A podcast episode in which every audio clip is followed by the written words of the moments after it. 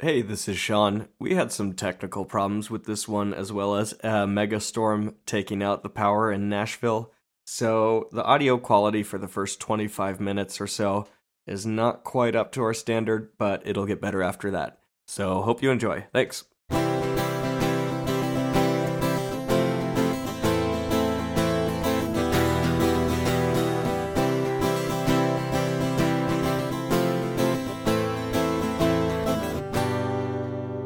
Hi, welcome to the Christmas episode of Nashville CA, your double feature, double weekly podcast. Sometimes we're double weekly, and sometimes it takes us three and a half weeks to record an episode.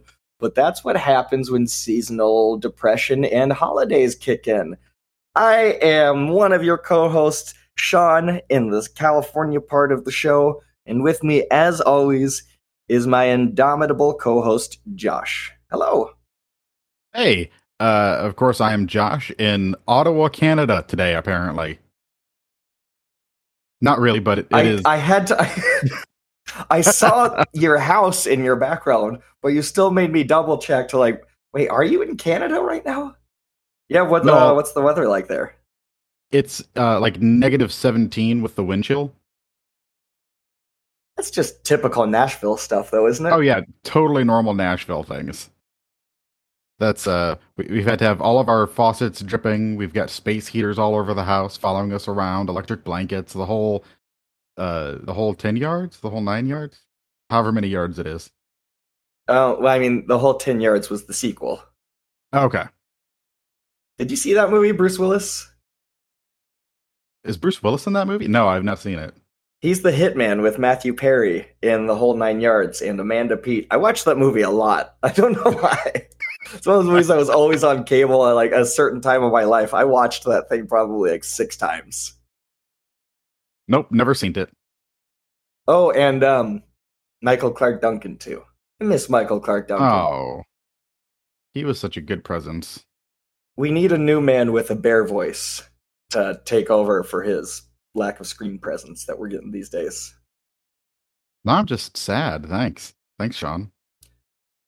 Well, you know, I am relieved that in a year or two we can just start putting AI versions of Michael Clarke Duncan back into our movies. And that's going to be awesome. Right? Normally, we're not a topical podcast, but but I also am worried about the. Uh, or are you excited? Are you genuinely excited, or are you worried about the No, AI? I'm fucking terrified Okay, of this okay. AI hellscape that is approaching us uh. way faster than we can possibly even comprehend what we're doing with it. It's we don't understand the internet yet, really, and now we have like fake people walking. They're gonna be walking around any minute now. It's yeah, it's Yeah, no, this is we are in trouble, buddy. and you know who else is in trouble? Two little boys. Because this week on the episode, we are talking about uh, rare exports, a Christmas tale, Christmas story, Christmas tale, which Tale. is um, a Finnish movie. That was my choice. And then Josh chose uh, Dial M for Santa Claus's Murder. What what'd you choose? I chose Deadly Games, aka Dial Code Santa Claus, aka 3615 Pierre Noel. Yes, thirty-six fifteen Code Father Christmas, as that Yes. translates. What a what a great title for a movie. so, how do you want to start this one? Which one do we go with? I don't know, because, eh, you know, do we start dark and go light? And what would that even be? Well, you made me watch a dog murder on screen two weeks after I put my dog to sleep, asshole. I didn't know about the dog murder. Oh, That- sure, That would be my bad. sure. Yeah, it was your bad. Yeah. So I would say Dial Code Santa Claus is the dark one of these two. okay, that's fair. That's fair. Missy Buster. Hmm. How did you see this movie? When did you see? I've never even heard of this thing. Um, it was. It's been in like some of the marathons that Eli programmed, I think. And then the Belcourt showed it, but I did not go to that because Uh, it was just a couple weeks ago, and I wanted to watch it at home with the ability to take notes. So I've seen part of it in a marathon, and that's about it. Right That was a on. And what did you ago, think yeah. about it watching the whole thing, start to finish? Uh, there's a lot of montage. Yeah. I I love a montage, but the music that the montages are set to was like an AI was writing Christmas music. The Oh. lyrics were so bizarre. It went it was like French lyrics that went through two sets of mm-hmm. computer translators to get to English being sung. The most weird music in this movie. Everything the- about this movie is the most weird. the the song specifically about I'm gonna kill Santa Claus, but also help me Father Christmas. That song. Yeah. or the one where it's like, why does he have to cry to become Yeah. a man? Yes. like, what is this? Like, that's basically, as I watched this movie, that's basically what I was saying is just, what the fuck is this? I've never seen a set that makes Mhm. less sense to me. Uh, have you seen the movie Toys with Robin Williams? I think I blocked that one out of my memory. I think I saw That's it fair. once at a kid's at a friend's house or something. And I don't know if I watched the whole thing, but I definitely remember being like, oh, this is not. I wanted to see like a movie about toys, and this is not Mhm. what I wanted. That's what this made me think of, like especially the the big. Um, it, I don't know where the big dead space with all the toys exists within this house, uh, where he hides grandfather for a while. you mean the one with a, a rope bridge? Yes, A room with a rope bridge that just goes over a pile of toys? yeah, it looks like something. It, it's a combination of uh something from toys and something from a hook. It looks like. which leads to uh, through an old refrigerator to another hidden passage. Of course. Um, the kid makes the trap door in the floor with the net. His mom is just like, "Would you stop putting trap doors in the house? The house is like Swiss cheese now." Although I believe I've I've been taking I've been doing my Duolingo for French, and I'm not sure that she says Swiss cheese in French. It sounded like she said Gruyere, which is a whole different kind of cheese that does not have holes in it and is very confusing.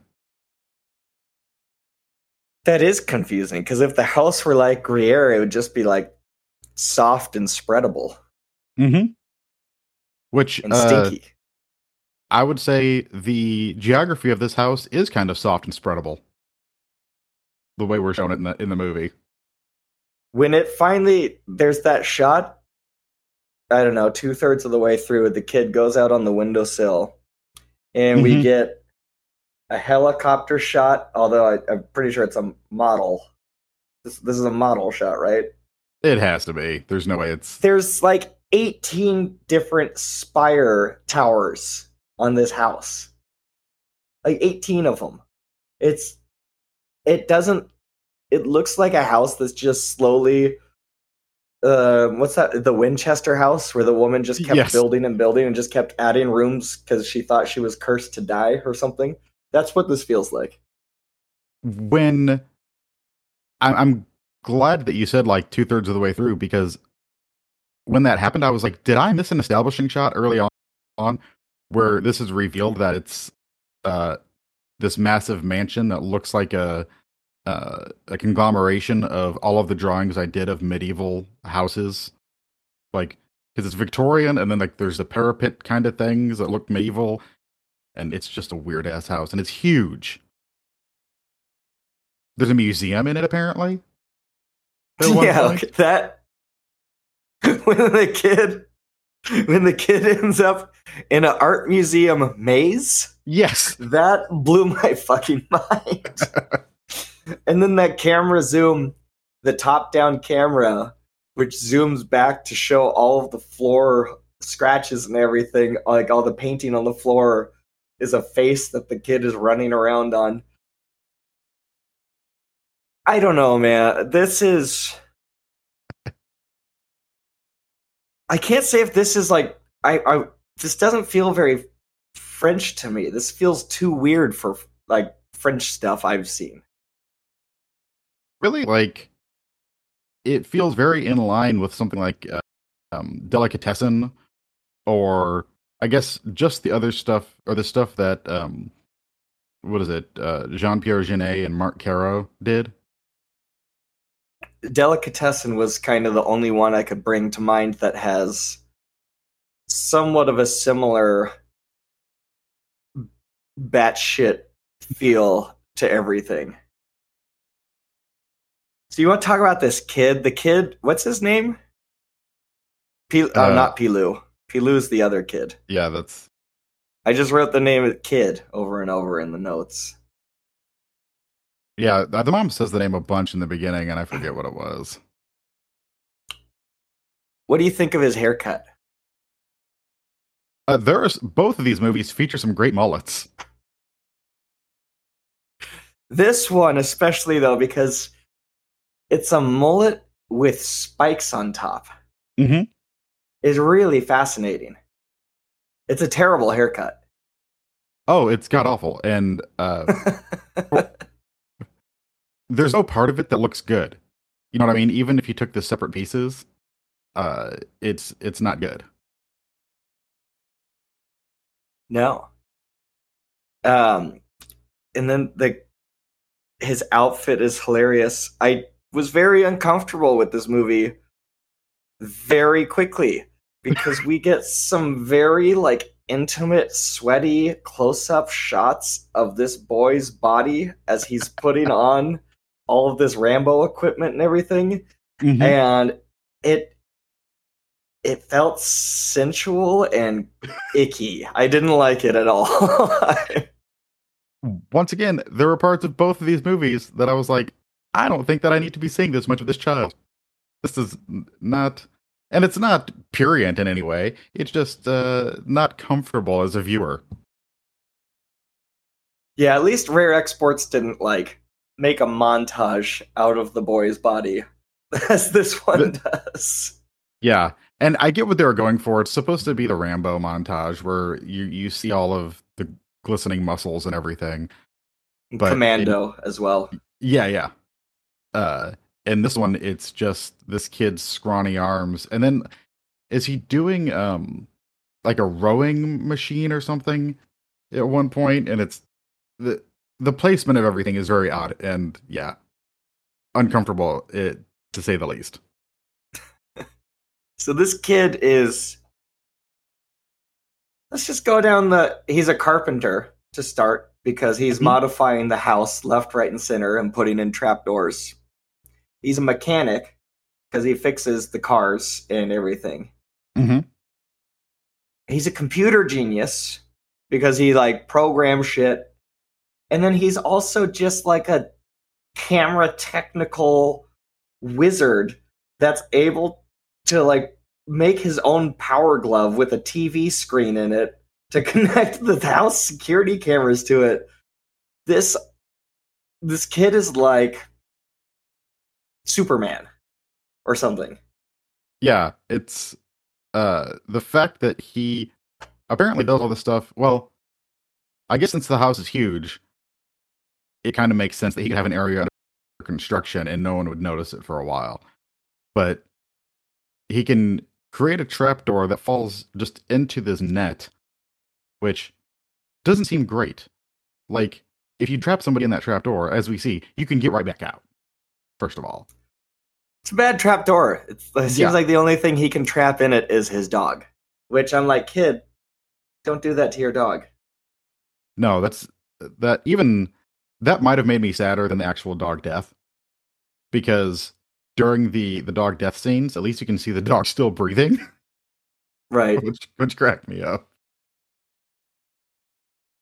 Yeah, the dog did its own stunt here, and I'm like, man, I watched Home Alone 2 yesterday, Mhm. And I was worried about the pigeons in the last scene when they throw the seed all over Marv and Harry. yeah. because Pesci and Stern are kicking around and flailing around, and like Chicago Society for Cruelty to Animals was on site for the filming of this. And like, were you though? Because I swear I watched Joe Pesci like kick a pigeon in the face. That's just how Pesci does, though. You got to expect that when you put Pesci in a room with a pigeon. Right. Yeah. So does this boy sleeps in a plane? Yeah. He sleeps in the cockpit of a plane with his dog. That's Do you his not? bed. Do you not? I mean, I have called my bed a cockpit before. That's getting edited out.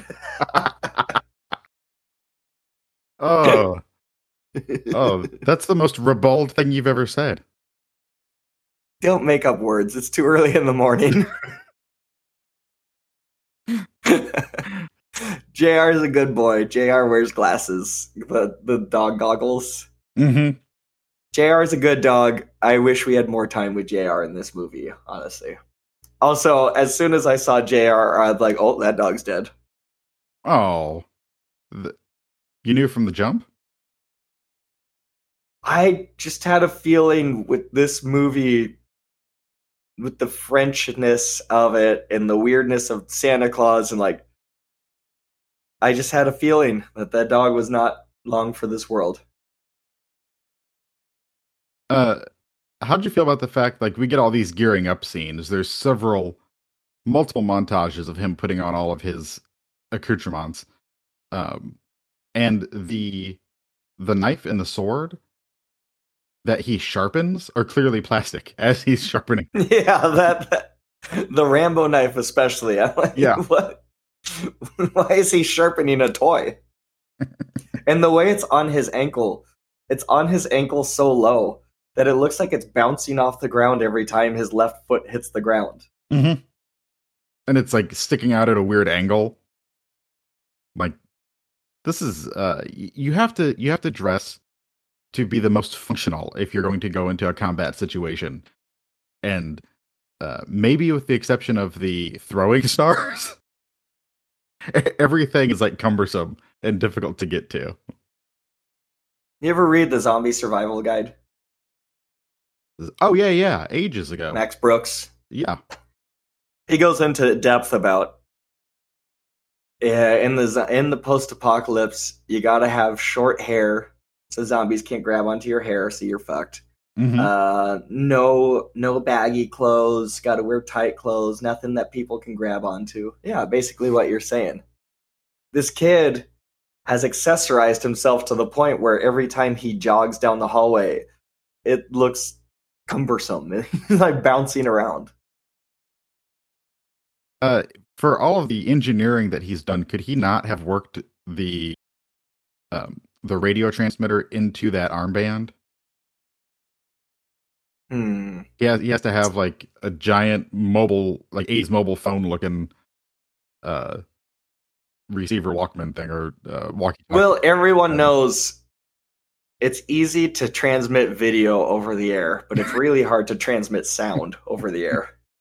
Everyone knows that. That's why we had AM TVs for so long before Yeah. the radio ever came out. Uh, I liked when Pilou tells him that he's uh, Santa's not real. I like that Mhm. his mom was like, "Well, Santa's not real to Pilou because Pilou's a piece of shit. So his parents have to lie to him and buy him his presents." That's a great way. That's a great way to like to get around that if your kid is told Santa's not real too early. Mhm. I thought that was a really clever way to to fix that. I might have to try that one with olivia see how it goes over. It's those kids just suck. Mm-hmm. Did you write notes to Santa Claus ever? i don't think that i did. I don't feel like i did. I used to, and one year we weren't in San Diego for Christmas, and I was very nervous that Santa wouldn't be able to figure out where I was or find me or something. Mm-hmm. And so my sister genius that she has sometimes shown in her life.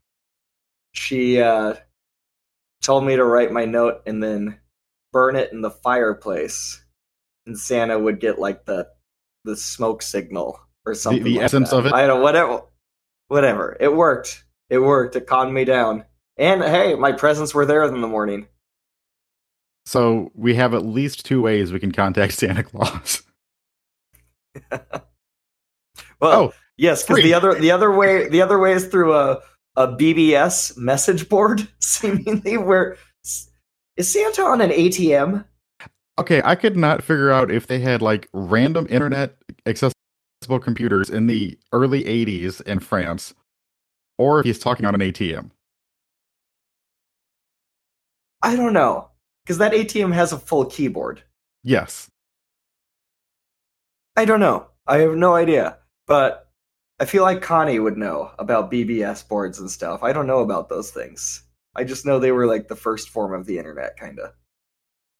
Yeah, it was, but you had to like dial directly into them. I remember that. Yeah. Well, anyway, I don't know how the fuck. I don't know if Santa hacked that thing. I don't know. When he, Santa slaps that girl, Marion, the little girl Marion says she doesn't like his face, Mm-hmm. and he's not the real Santa. He just slaps. her. I'm not supposed to laugh at that, but I did. uh, I also thought it was funny the uh, the constant shit talking that the kid does to his about his grandfather. Yeah. Like he's introduced, he's like, I caught this diabetic blind guy. I'm like, that's horrible. Yeah. He This- loves him, but this- he's he's terrible. I know, but this grandpa, um, he's been playing D and D with his grandson for two years, and the kid is such a shitty DM that grandpa's still level one. Uh huh. Grandpa is a saint for putting up with this piece of shit. Because if I played D and D for two years and I still hadn't been leveled up, I would lose my mind on that dungeon master. It's I love that little bit of game too because it's just like when the kid is not looking, the grandpa just picks up a ring and he's like, "I found the treasure." I'm like this kid, I feel like he was set more, uh, you know, challenging quests in front of the grandpa where you'd have to level up.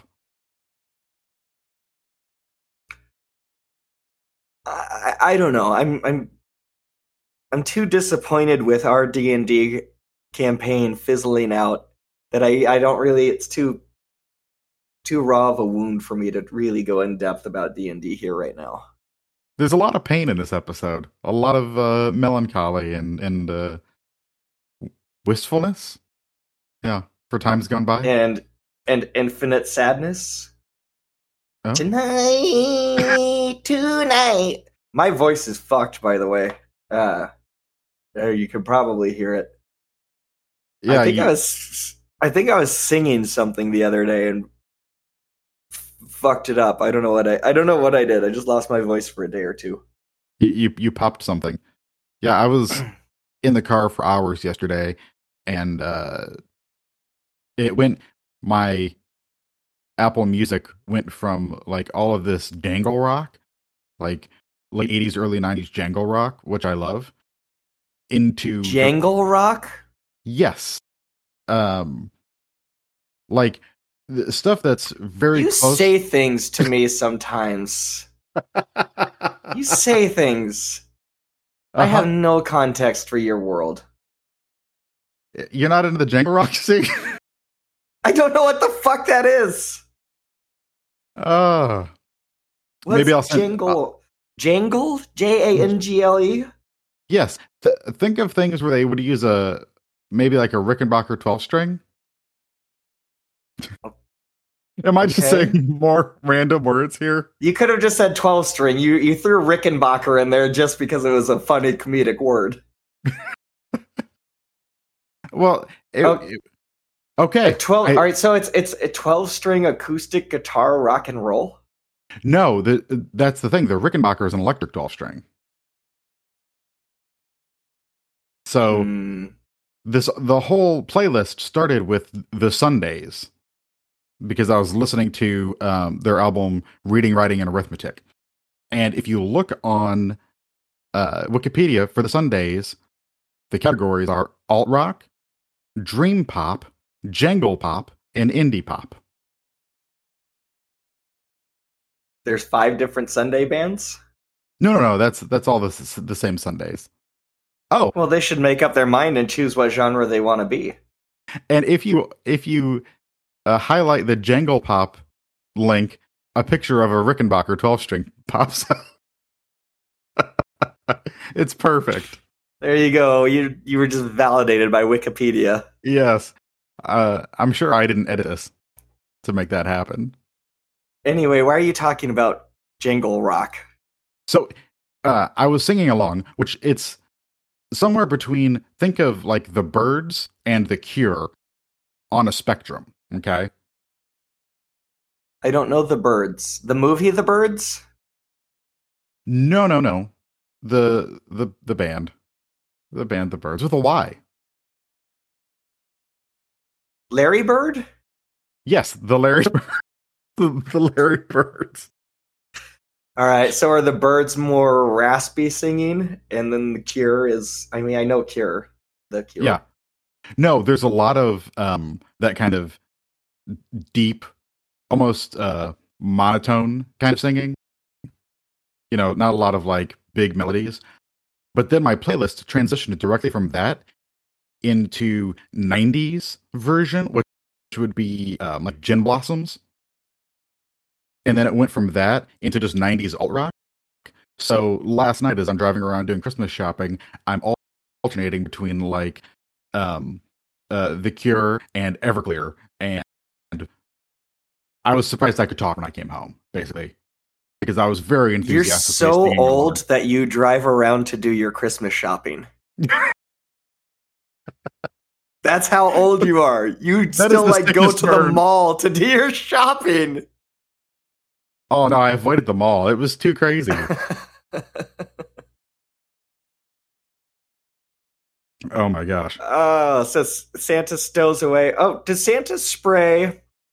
Oh no, so he stows away first and kills the delivery driver. What's what? Are these? There's courier drivers driving around on Christmas Eve night at like 10 p.m. delivering presents to people. What's going on?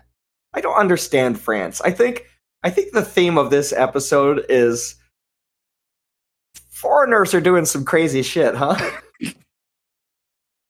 Uh, well, they're also picking up the deposit from the department store where his mom works at like midnight after they do their Christmas Eve accounting. And people are just okay with this. Yeah, it doesn't make any sense to me. But Santa uses.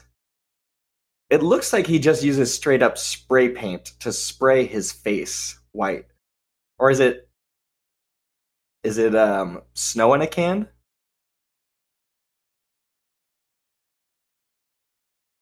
Uh oh. Josh is frozen.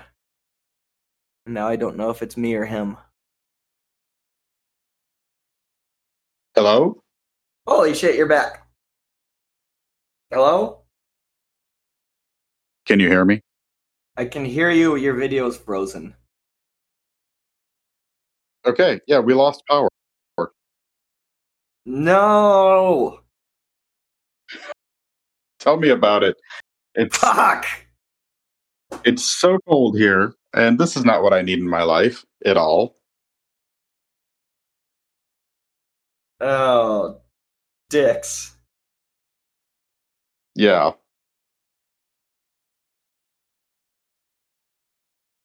Fuck. Well. Yeah. Good good episode.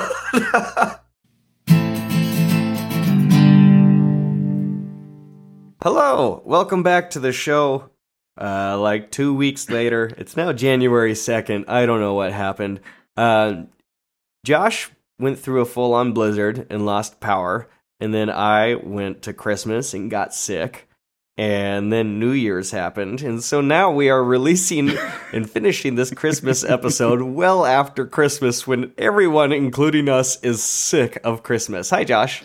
Hey, uh, but don't you think a, a mo- talking about a movie with a bad Santa Claus is kind of fits in the done with Christmas spirit? No, No. because I was scrolling through Dial Code Santa just now Mhm. to uh, refresh myself with it. And I was just like, I'm so sick of this shit. I'm so done with Christmas.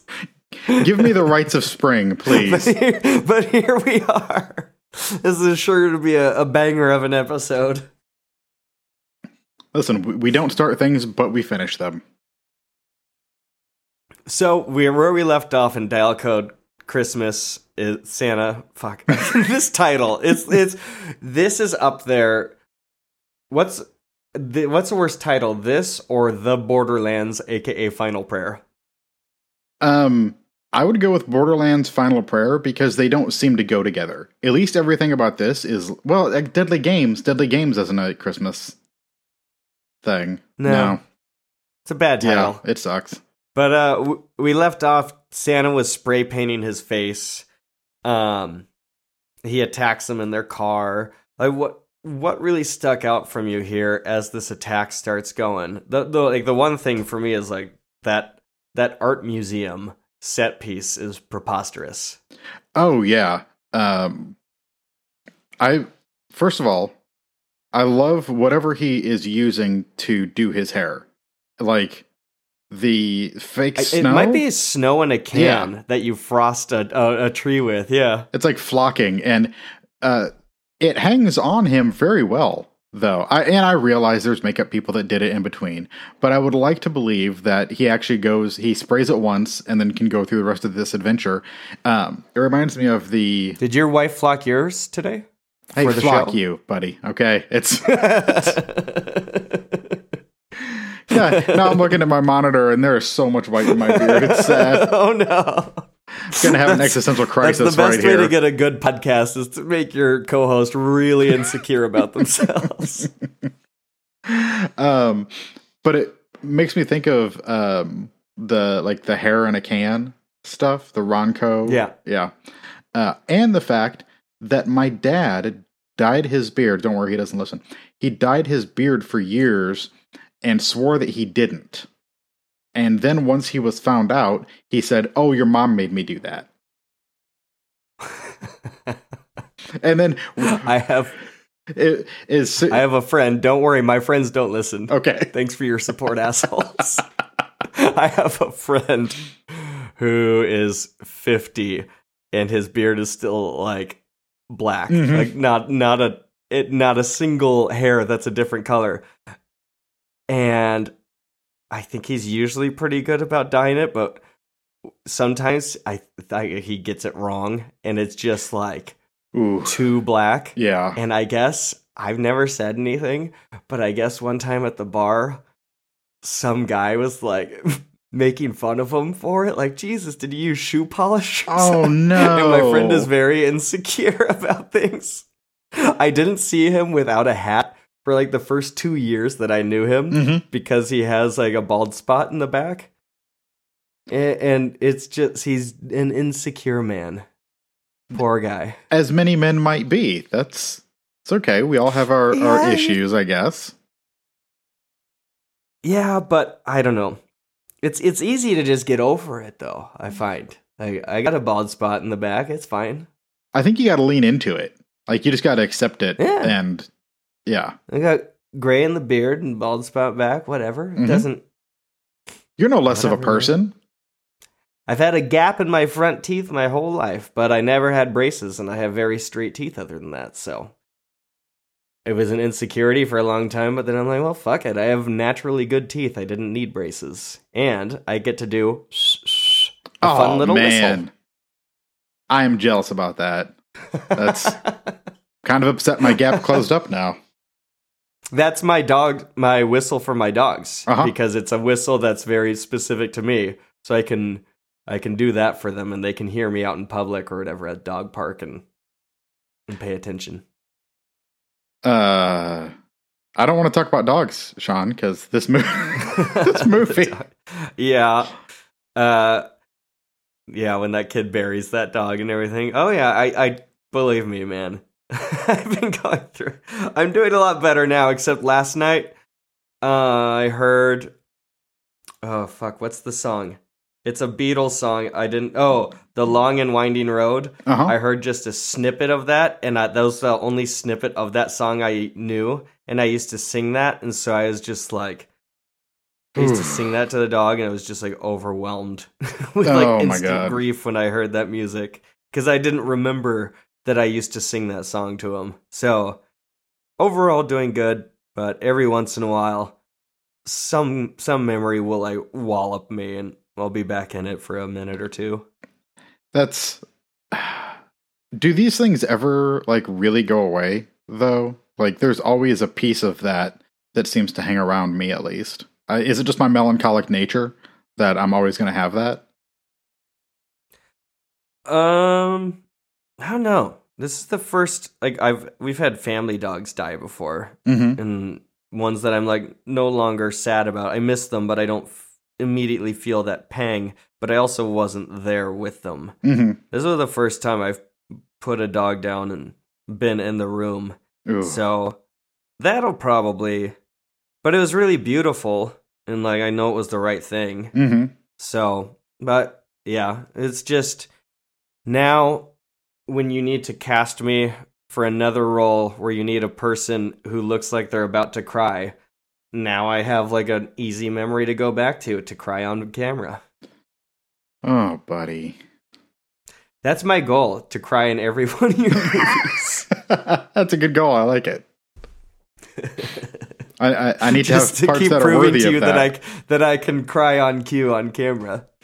That- just It's probably not a healthy way to do it. like just take yourself to like a gnarly place in your head of ultra sadness. There's got to be like a a better way to do that as an actor, right?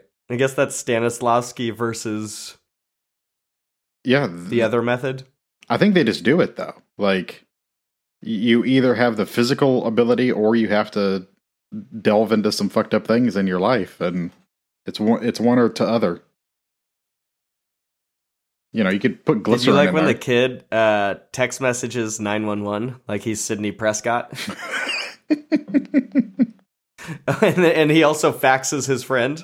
he I- sends his friend a fax like, I'm in trouble. Help.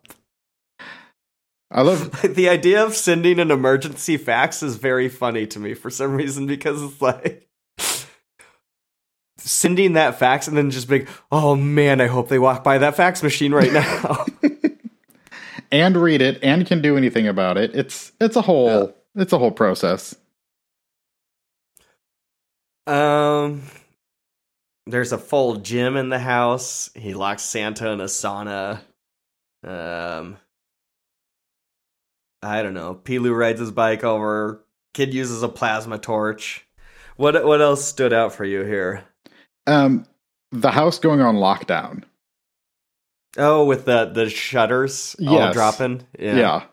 Uh, that sequence, like this kid has done all of this to the house. That's the thing. Like he cuts up the house, he does all this stuff. Where does he get all the materials? Where did like getting around the know-how? Sean, you right now are are fiddling with a piece of wood that you yourself have turned into an object from raw material, correct? Look at that. Look at that. Look at that. That's a a good gnome. gnome. I like your I like Thank your you. gnome. Yeah, I've been carving a lot. Uh, Uh, how long yeah. would it take you to carve these shutters? Oh, those look like they're like die cast iron shutters. I don't know. I don't know what's happening. And my question for you is this like I feel like Chris Columbus must have seen this movie before making Home Alone, right? Um, Why does Home Alone work so much better than this?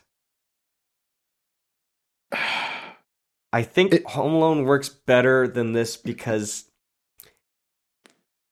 all this shit is too crazy.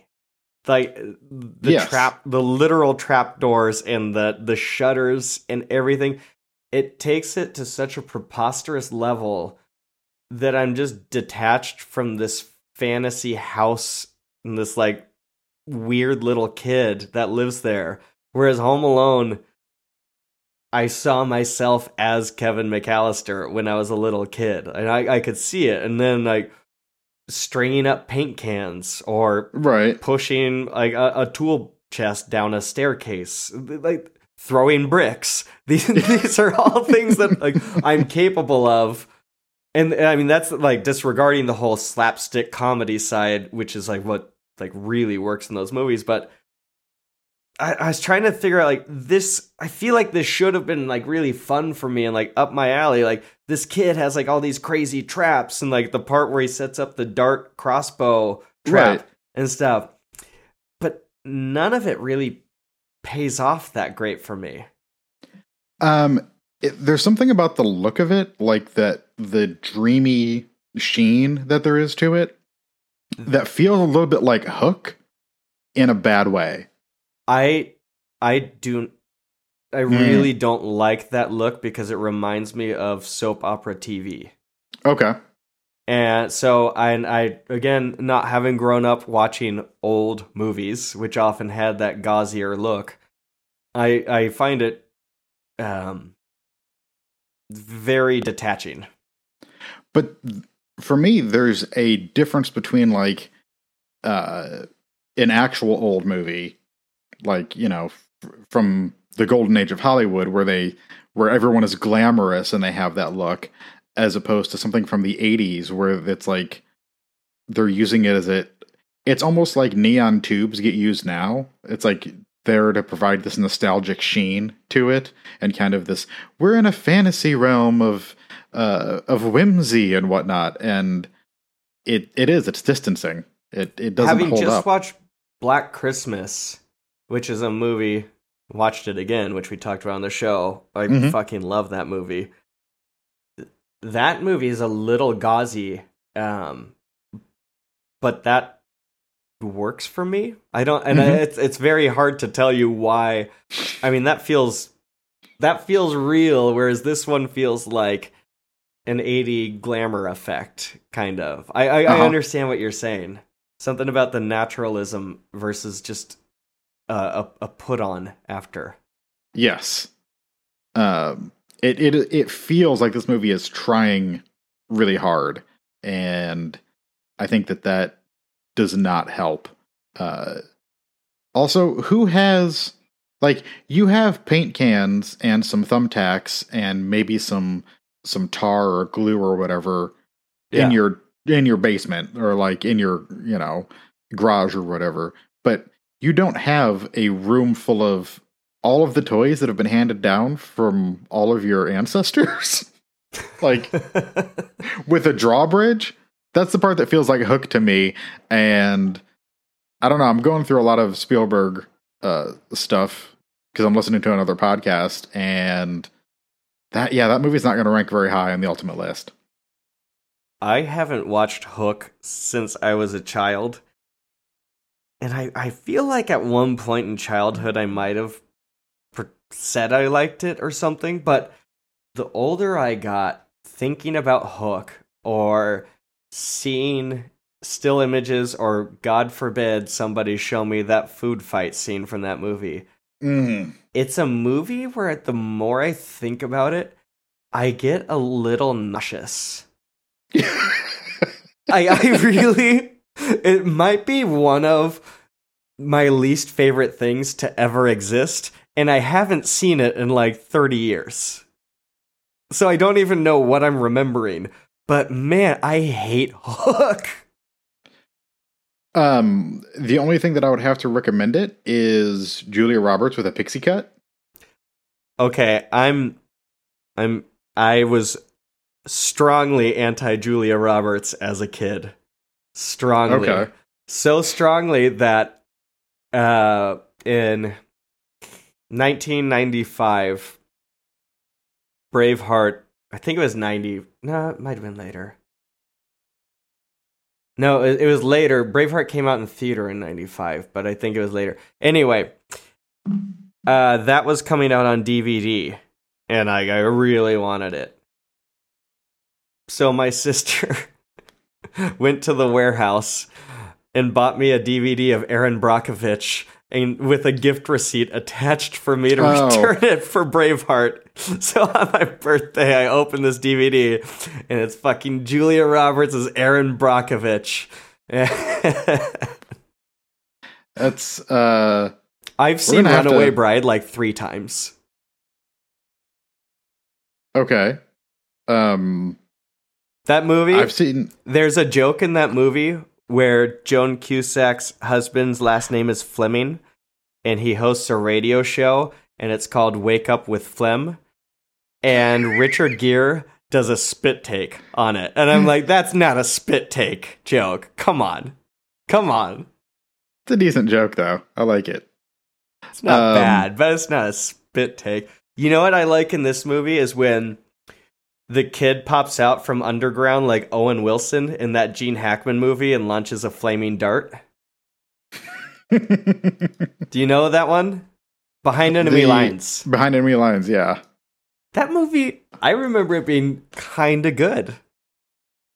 Yeah, I I think it's one of those uh I don't know if it would critically hold up, but I remember enjoying it. I saw it in theaters and it was fun. And there's a cool Eastern European sniper who wears a tracksuit. And Okay. and then Owen Wilson bur- buries himself in a snowdrift, and that's his like sneaky attack. It's pretty cool. Um, Uh, do you know so where the word grenade They took it from from? this movie. Where the word What? grenade? yeah. Do you know where uh, grenade comes from? I'm gonna guess pomegranate. Hey, good guess. Comes from the old French granate in the phrase pomme granate, Grenat.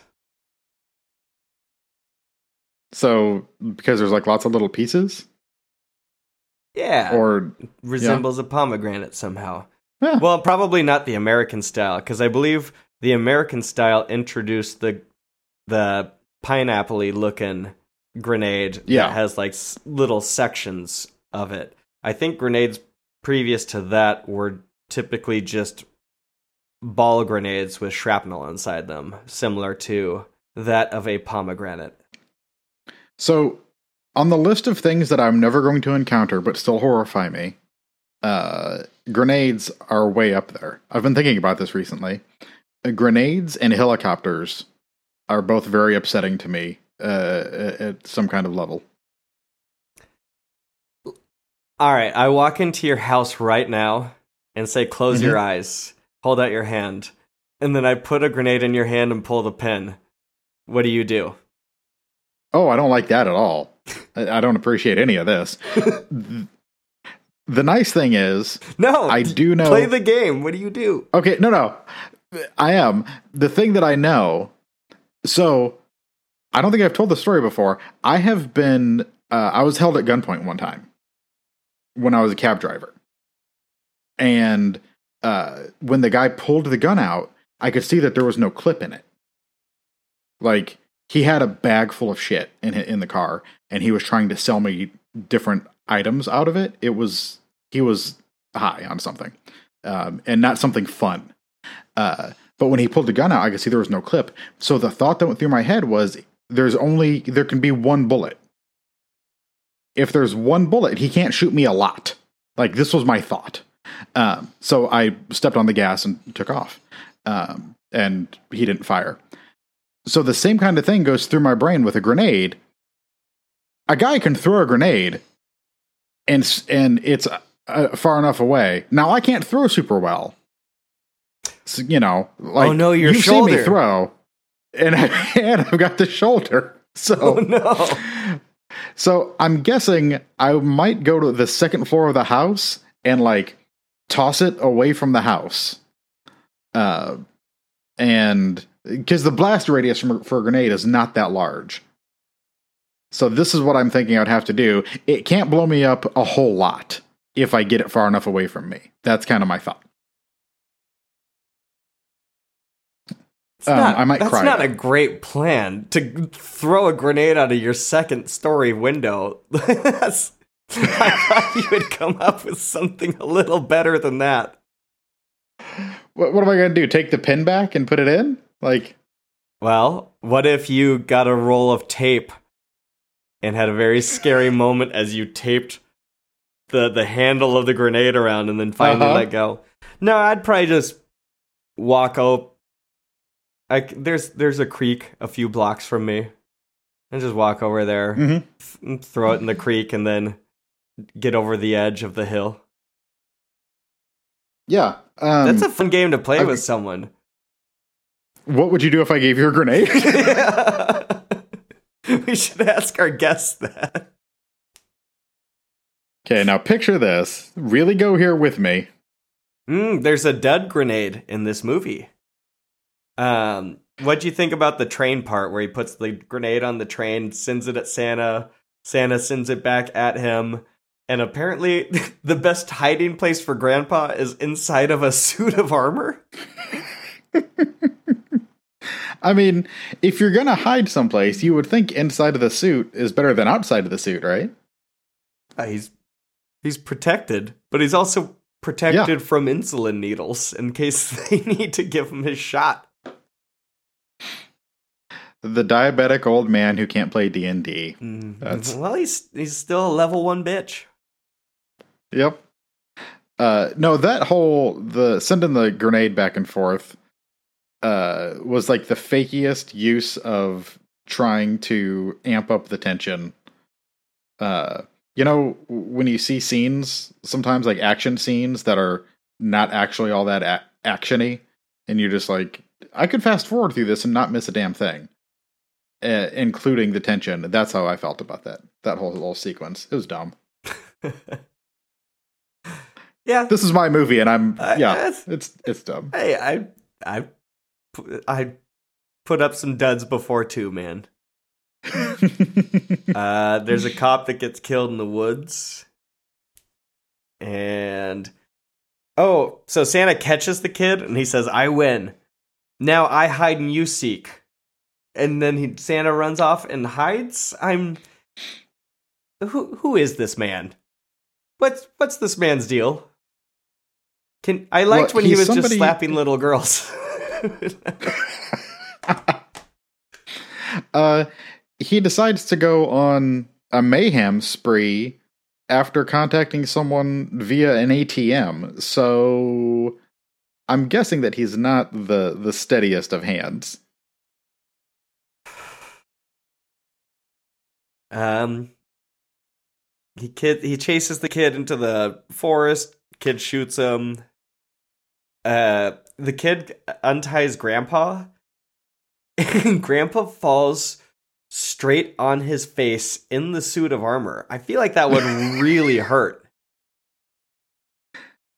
Uh, I don't know how you get up from that situation. The brunt of the force was like hitting him in the nose of the mask. Like Grandpa is gonna be concussed like Tua Tagovailoa. um god. There's when a movie deals out this much um damage to somebody and i still think this is sub home alone amounts of damage. Like you know the the paint can in home alone would kill someone pretty quickly i think Did you see the movie there Better Watch Out? no I didn't like it, but there's a kid okay who is like a, a girl babysits this kid, and he's just like a fucking like I don't know. It's like a home invasion movie. I'm gonna spoil the movie here. I think it's a twist, so uh, you've been warned. Um, the twist is is that basically the kid's like a incel who's like a 13 year old psychopath incel and so at some point he wants to like see if that would work so he like ties the girlfriend's boyfriend to a chair and throws the paint can and that's like they recreate some of the home alone scenes i don't know it, it should have been a fun movie and i i really didn't like it at all because the kid was just like i didn't like at all how they did the character and handled things and stuff. It it just felt icky to me. It wasn't a fun movie. Oh, and it was So it was that's it was very deadly in that movie. Okay. Uh, so we've got a whole lot of uh, anti-recommendations going floating around. You know time. what a funny spoof is- on the paint can gag would be? If somebody sets that whole trap up and then they throw it and the paint can just bounces off someone's head and it's like, well, I didn't know it needed to be full. Mm. Uh, what about if it just all splashes out? Oh, like there's like, no lid. Just kind of just- gets. Yeah, yeah, just kind of gets on them. That sounds expensive from a set design standpoint of who wants to then clean up a bucket of paint from this location. Um, there's a lot of this movie when they're uh, when they're going through the underground section. Um, all the stuff that the kid is carrying from like a design standpoint. I mean, I didn't try to clock it, uh, you know, the continuity, but it had to be tough to put this movie together. Thinking about like cleaning up the sets and keeping everything in place, it had to be nuts. Yeah, was, I wonder. This must have been on a soundstage somewhere because, like, that location with the drawbridge is it- Mhm. it seems to just be a big soundstage room. I don't know. I I want to I want to commend this movie because the sets are kind of incredible, even if I don't really like them. Like that that maze set, that's amazing even if it makes no sense and doesn't really belong in this movie at all. But that zoom out where you see that like there's a giant face painted inside uh, this maze, like that's an amazing piece of art, but it doesn't belong in this. And so Right. it, it's like one of those times. I kind of feel almost with this. House is a better movie than this. I think uh, House has a lot more technical prowess and creativity, but I think it kind of feels the same with like the set design in this. Where like it's really, really impressive, but I I find it very hard to connect myself to it at the same time. I I can see that. It's I, I don't know if it's the language barrier. Is this kid a dick? Like he's he's mean to his grandpa.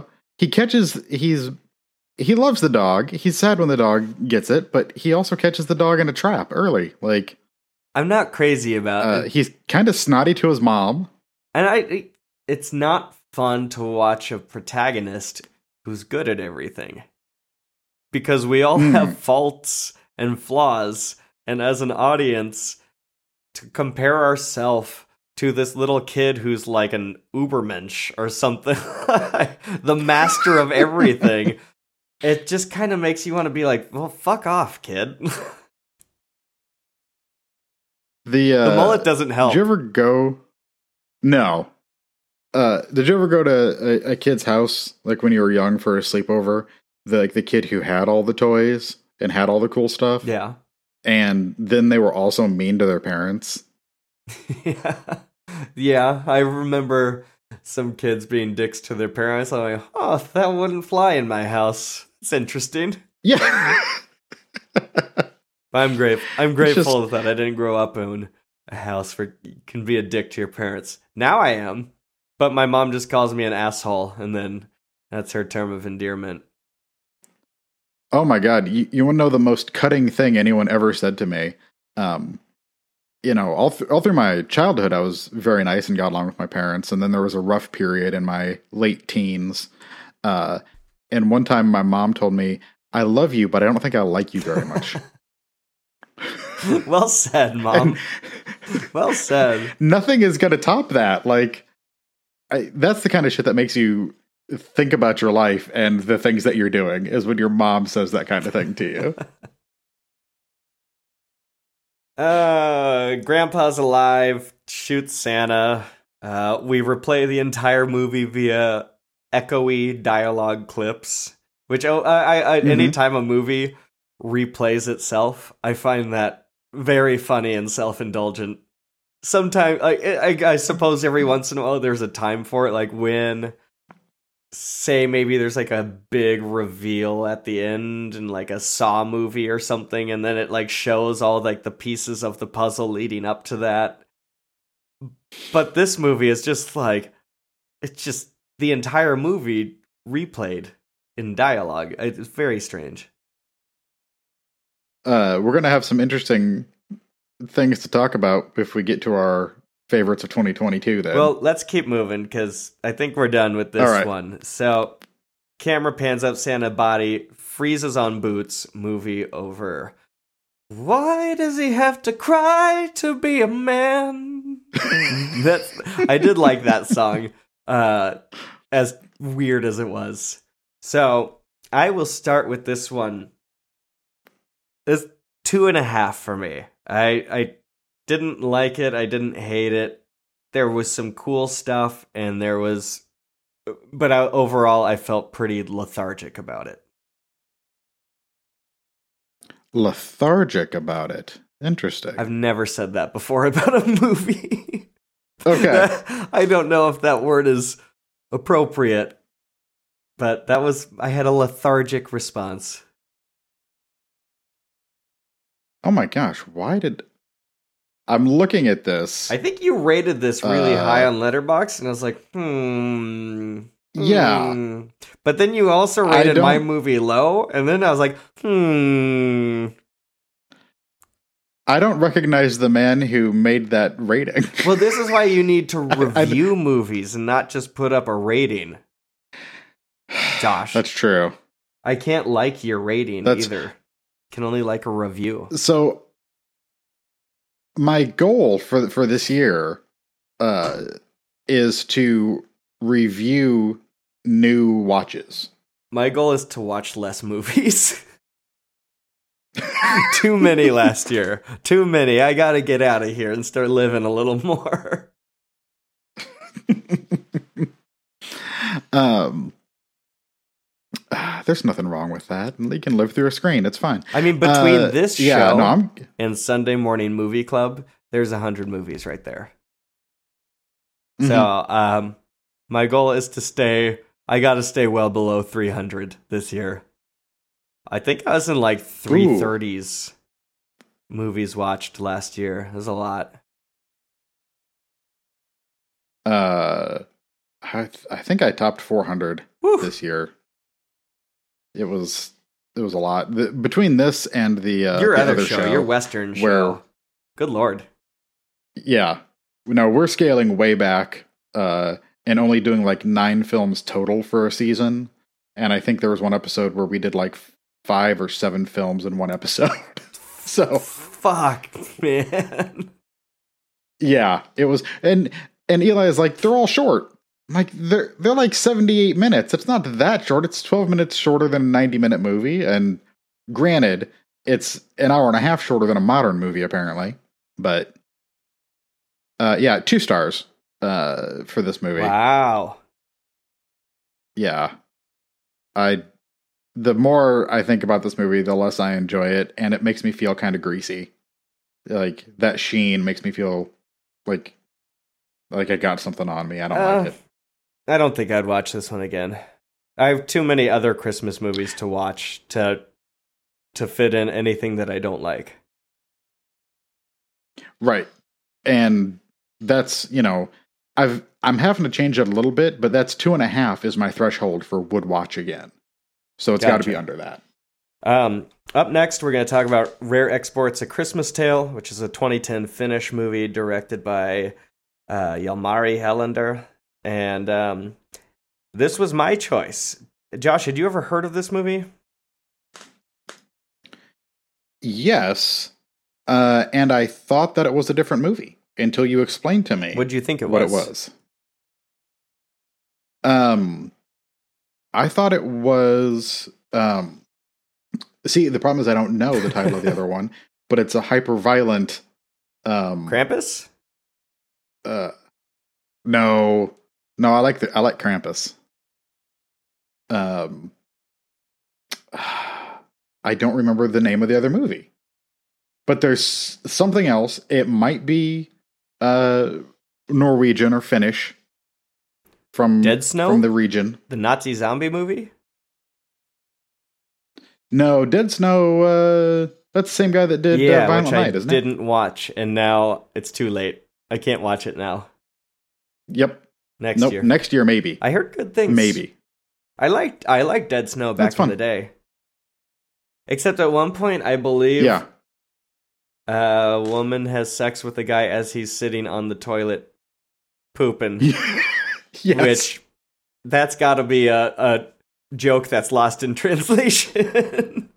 Which I feel like might That's- explain your feelings for this movie. I feel like there's something lost in translation for you with this one. So I heard this one. I heard about it. Uh, I used to read Bloody Disgusting. They used to have a good podcast, and around this time, 2010, 2011, uh, they had, they had some good writers on that site that I like to check out, and it's it's Mhm. bad now. I look at it once every three months, and it, it it's just bad now. But uh, I was introduced to this movie, and it's it's slowly become a movie that I enjoy to watch more and more. And I, it's now a, it's a annual perennial viewing for me. It's on that list of kind of must watches, and I I just think it's uh, a fun time and with like a surprisingly heartfelt um,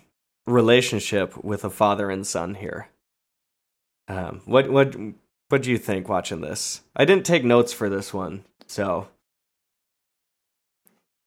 Um, I didn't either. I was watching the movie and like even though I didn't really enjoy this movie, I was fully in on it, which is something. Like um I don't know. It's I feel like with so many things, uh, you know, the the urge to like check my email or or chat on Discord during a movie is fairly strong uh, es- especially during Deadly Games or Game Over or Dial Code Yeah. Santa Claus or what have you. Um, that it's it's very slippery and it kept sliding off of my brain. That's movie- such a good way to I- describe it.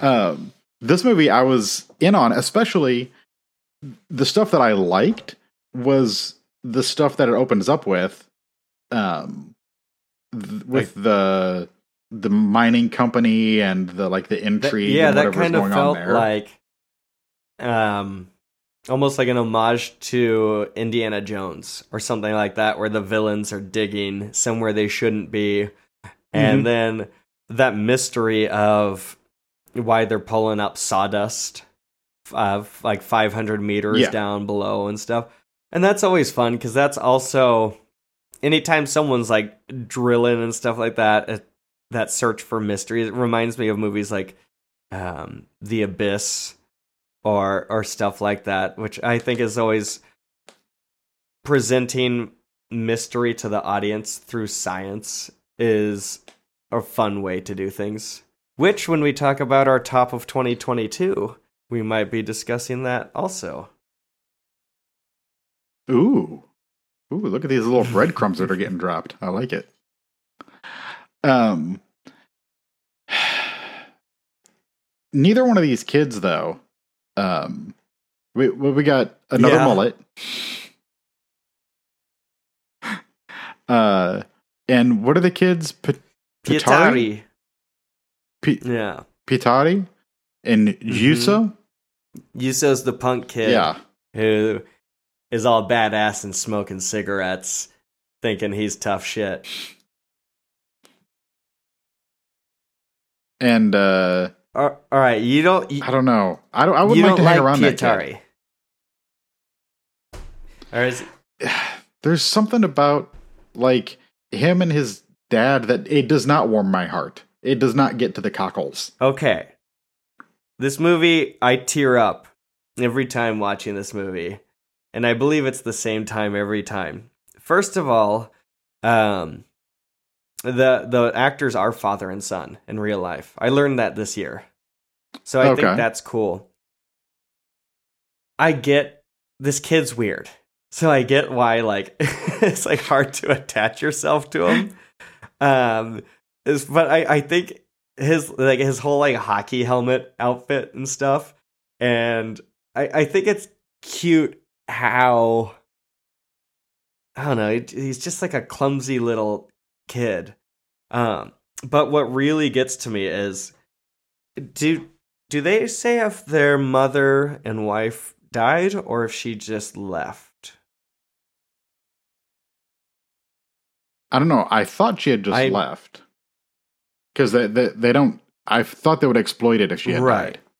So I think what really hits me with this movie is that this guy is so brokenhearted, the father, that he's been blinded to his son. And he like he can't even see his son. He can't even see that this kid's there. And he feels like the dad seems to feel completely alone. And by the end of the movie, the kid is proven that like you're not alone in this and like I can help you and we can we can live together. And like it's, I'm not just baggage for you and maybe he, forgot that along the way. And so like that moment at the very end when the kid's on the helicopter cool stuff by the way I like that helicopter sequence. I mean it doesn't look it looks special effects, but whatever. I don't care. It makes me happy seeing that kid swinging around. But when he gets on the, I just love when he takes charge at the end of this movie, and when he's on the radio with the helicopter pilot who looks like Kurt Russell from um, the thing. Mhm. When he radios up, tell my dad what I did, and then he drops down to like be the sacrifice for this plan to save everyone it's just like a fucking badass moment that also has a lot of father son stuff built into it and it that's the part that always kind of makes my heart swell and I tear up a little bit. Okay. I can see that. I I much like somebody might be uh look at me askance if I talk about my love for Armageddon in a very similar moment uh towards the end of that movie where somebody sacrifices I- themselves. I remember choking up in the theater, but I was a kid because I was like 13, so I didn't I was not comfortable with that. So I remember just trying like ch- hurting, trying to like choke it back, and then like Markle Doug- Clark Douglas like, "Hey Harry, you the man," and I was like, "No." and then Will Patton's little kid. Oh man, that oh, Uh-huh. I, I would I will Oh. never hold it against anyone who gets emotional at the end of Armageddon. I think there's a lot of payoffs at the end of that Okay. movie that are like clearly melodramatic heartstring pullers. Like it's so manipulative, but it works.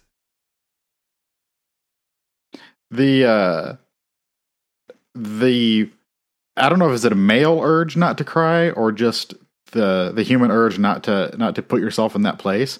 Um I frequently have to like kind of hold my breath. Uh we were watching when Harry met Sally last night, uh, which always gets me. Um especially the like right now the way that it mirrors Elizabeth and I's relationship. Like we knew each other for a long time. We were friends. We fell in and out of um, talking to each other. We helped each other through our other relationships, all this kind of stuff. Um, so it it hits on a different level than it used to. And towards the end of that movie, I start like, and I'm sitting here with with her, who she's also crying. But I was like, I can't be, I can't. I can't cry that much. I can't let out like a sob. So it's just like welling up here and I'm holding my breath to to not Oh cry out. no, yeah. So I'm I'm cool with silently crying in front of people. No, those like, yes. those noisy cries, those are mine. I, I save those for me time. yeah. Um, so I like Um, uh, this movie. It, it kind of feels. Uh, it's kind of like a western where it's like these guys, these ranchers, hunters, are uh, fucked over by you. You you can probably relate to this. There's got to be movies or westerns where like the land is fucked over by some big corporation or something, and then it it messes with the local cowboys or whatever. So it's like you got this crew of weirdo Finnish dudes who kind of each have their own weird vibe going on, but I like it and they're very unique and I all the characters separate themselves very easily in my head in this movie. And I just like the Mhm. absurdity of it like it's it's all preposterous. They're rolling up to the mining site with rifles and they're like we're to make shit happen. And it's like are you guys gonna take people hostage? Like what? What are you guys gonna Right. do? Are you gonna? Are they going there like to kill people? I don't know. And then the fact that they they find that what turns out to be an elf and torture him to interrogate him. It's crazy. This movie is just like this movie's madness, especially by the end. And I think that's what I love about it is the preposterity of it all. the whole um the little sequence where they go from finding the guy to thinking they're going to dispose of his body like like with the uh, elk or whatever Oh yeah, no, they they're they're, they're ready to butcher a man. it's yes they're gonna take him apart and then the kid sees him and uh, the kid runs off. He's a narc. He, he immediately runs to the cops. It, it is going to throw his dad under the bus. It's you know I don't know if they have buses in Finland, but uh, whatever the the local equivalent would be, and that whole part, I think maybe that's what didn't warm my heart because that like you know there's not a lot of movies where you're going to chop up an old man and it, it tugs on the old heartstrings. they they enslave people. and they do human trafficking. Uh huh. and I love it. See. And I think it's sweet. But but the father and son. But didn't you see at the end the little boy sitting on his dad's lap? And they look happy as they're rolling him in front of all their enslaved old men. Oh my- Oh, have we had more penis on the Uh. show before? This is a lot of penis. Um, I thought men had a lot of penis in it. I mean, Oh, men yeah. have some pretty No, graphic penis. Men Men only has like one penis on screen. This is like there's dozens of penis. Peni?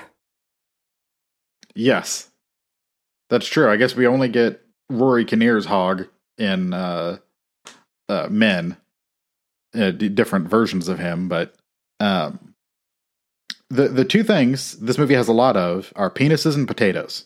Is there a is there a more Sean movie How- ever? how did you feel about- how, how'd you feel about all those poor unhoused potatoes, Sean? They oh, take Oh, all the I- sacks I, was like, and just leave the potatoes all over someone the needs to get me there ASAP with a five pound bag of salt and a gallon of olive oil, and I'll, I'll make short work of that room. I'm making breakfast potatoes for everybody, the whole crew. I might just do. Oh, wait, you can't mash a russet. You could probably do russet mashed potatoes. Those look those look like russets, but I who's heard of russet mashed potatoes? Wait, is is it is a russet an Idaho potato though? These are Finnish potatoes, Sean. I feel don't know like they grow in Finland. could be grown in Finland. Okay. I don't know. I don't have my uh, my potato map in front of me. Uh, now I want a potato map. Oh dang, I just looked up Finnish mashed potatoes. They look good. One time, Uh huh. my brother-in-law for Thanksgiving, his main job is make mashed potatoes. And he's English, and so he's like, "Oh, I, I got it. I got it. I, I'm English. I know my way around potatoes." And he does. He does a great job. Except mm-hmm. we're the family drinks on Thanksgiving, usually starting with mimosas in the morning, and it just continues all day. And so, depending on the Thanksgivings, things can be a bit of a mess. And so he's like, "Oh, where's the Okay. salt?" And my sister, and he, there's like an empty salt grinder, and so my sister hands him the like the rock salt Himalayan rock salt. My mom likes that pink salt. I don't know why. It's I'm not crazy about the pink salt. Yeah. It's chalky. You ever eat? Uh huh. You ever thrown Chalky. a rock salt of pink salt in your mouth? Sometimes there's like Yeah. chalky deposits, which I think are minerals that are. uh It's bad. I don't like it. Okay. Um, so my brother-in-law opens up that thing, pours a little handful of com- full rock salts, and just chucks them in as if it were granulated salt into the pot of mashed potatoes. Listen, Ugh. I like a salty potato. This was insane. This was like pucker your lips because they're gonna wither away like you just ate a bag of sunflower seed salty. Can't put enough cheese and sour Uh-huh. cream on them salty. I tried. Believe me, I tried. I hate to see a potato go down, but Oh. these were inedible mashed potatoes. It's the first time I've ever experienced that. That uh, how far gone does a potato have to be before Sean won't eat it? Apparently, we've we've found One out, time but I didn't know there were those depths just- before. impress girls because I, I'm dumb. I just cut off a little bit of like a brown spot in a potato, and they're like, "You gotta throw that away." And I just popped Uh-huh. it in my mouth raw and the brown spot. to show. Why would you eat the brown spot, Sean? How'd that Still go over? single. Oh, um,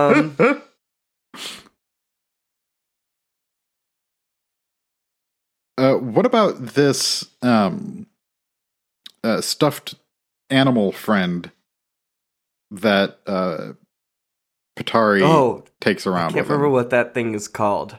Um, it looks like a dark brown sock stuffed with another sock with a button sewn onto it, and that's like his little dog. I don't know, but im- imagine being this kid living out in the the wilderness with your dad, and your dad is like full on checked out z- zombie mode. You know, be tough. Yeah. Yeah. You've got your your sock friend, you've got your your rebel neighbor Mhm. buddy, and that's oh, about and it. to to balance our discussion because we talked about it in the last one. Yeah, this kid's kind of in his undies a lot. yeah, it's a little uncomfortable, especially towards the start of this. But then he goes overboard and spends like the last half or maybe even two thirds of the movie and wearing every clothing his, item that his he little outfit's adorable, and I love how big his gun is when he has the rifle on his back, and it's like as tall as he is. I uh-huh. I just find it. I don't know. This this kid's weird, but he's kind of adorable. It's uh, I'll give you that he's better than Um, I think the rules about uh, no swearing, no foul language, uh, that stuff, they don't quite uh-huh. they don't quite do Wash behind the ears. fully utilize that, but that is a fun idea. Um, and then uh, they find Santa. Interesting. The, this movie. What is Santa? Because it was that that was just his reindeer that he was riding on. Do you think? The horn that they cut off. Oh yeah, they're also ebony tra- or uh, ivory traders. Uh see, I thought that was like because it's not Santa, it's um Joe Joe Lupuki. he's he's like Santa Prime, right? He's he's the the er version of Santa. He is uh Yeah, the it literally means Christmas oh, goat. okay. or I'm Yule looking. goat. Okay, yeah, they cut off Santa's horn. I see now. Wow, if that was just his horn, Yeah. Santa was a big motherfucker, huh? Yeah, I think that was all Santa in there. That's uh, the Joulupukki may also be turned into a goat man on well, that's Christmas fun. Eve. My friend said one So, time he did too yeah. much acid, and he was running around the woods making goat noises, and it's like, and uh, his friends were really worried about him, and he said he kind of lost his Oh my God.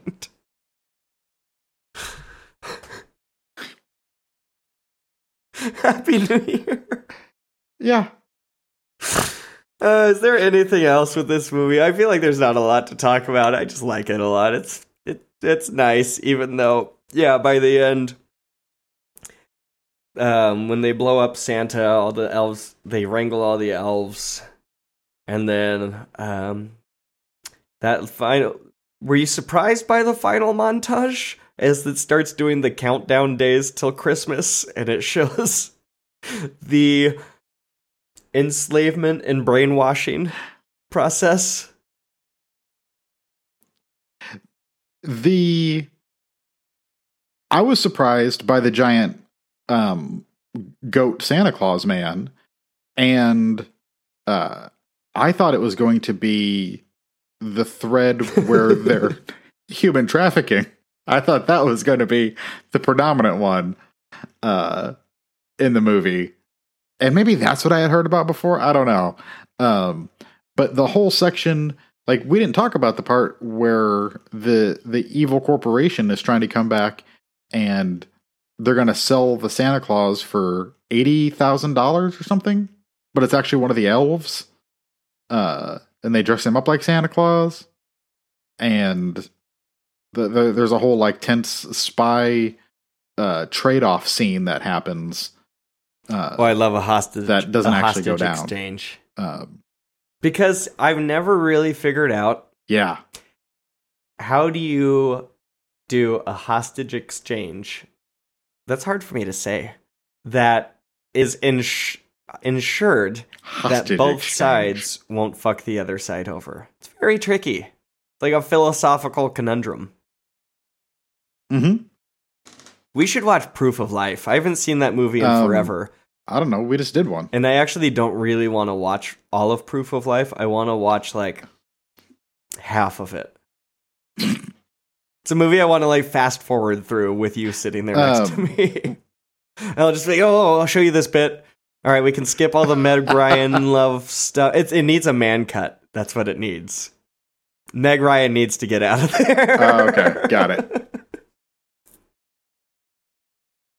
Uh, we could watch Bridge of Spies or The Spy Who Came In from the Cold. They both have like Bridge spy trading scenes. That's like a Robert Redford, Brad Pitt. That's that's a Steven Spielberg. No, what are Spy you? Game. you- What are you thinking of? That's um I remember Spy Game. Spy yeah, yeah. Game sucking, and so I think it turned me off of any movie with the word spy in the title. Oh, On what? You're Bridge missing of out, buddy. Spies? Uh, no, Bridge of Spies. Bridge of Spies is is a Tom Hanks and Mark Rylance um, joint. It's directed by Stevie Spiels, Spielberg, written by the Coens. Like it's a legit movie. Movie. Well, I would watch it. What do you want to do for next episode? Okay. I don't know. Oh lordy. Yeah, we're in the middle of this one. Let's Okay. get closer to the end. Um, We'll figure it out. All right. That's about all I got. Yeah. they Uh, enslave people and, and do human trafficking, The- and it's it's happy. I mean, we've talked about the elf dicks, but we haven't. Uh, all all of the the the elves, Santa's elves, or Joel Joulupukki's elves. Uh, Oh, do you think that? the kids? They Do you think oh, that they swap the think the kids for the creepy dolls. That's weird. previously captured children? But then, what do they do with the girls? I had not considered that.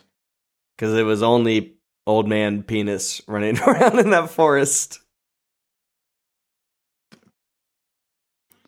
Um, I have to commend these dudes because, at the very least, it looks cold out there, and running around full wang on a on a snowy set.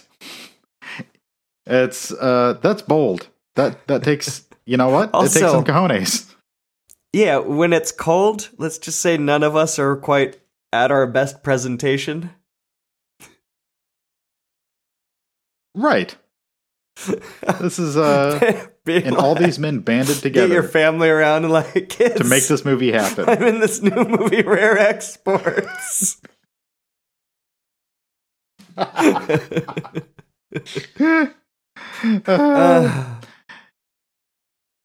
I wonder if there's any famous cameos, uh, you know, like in, um, oh, isn't it in Shaun of the Dead, like some of the zombies or other famous people, uh, stuff like that. I wonder, wonder if any of the elves are. yeah, well then, then those two were then zombies in Romero's Land of the Dead. Land of the Dead. Yeah, that's right. I liked the. I I just thought the the the helicopter shit at the end was just like a cool big spectacle thing, and also I just kind of want to ride on a giant burlap sack full of children. It Those- looks fun. Those kids got to be puking all over the place, though, right? Like hanging out underneath that helicopter, swinging like they are, and twirling around. It seems like somebody would throw up, and then it's just a chain reaction from there. Right. Um yeah. That's uh like um what's the movie with the pukerama? Stand by me. Yeah, My dad loved that scene. I don't think that movie's very good. it it has been many ages since I've seen that movie, and uh I want to say it's good. I want to because at like twelve, I thought it was good. I th- I three starred it. Okay. It's all right. It's I'm not crazy about Stephen King 50s nostalgia.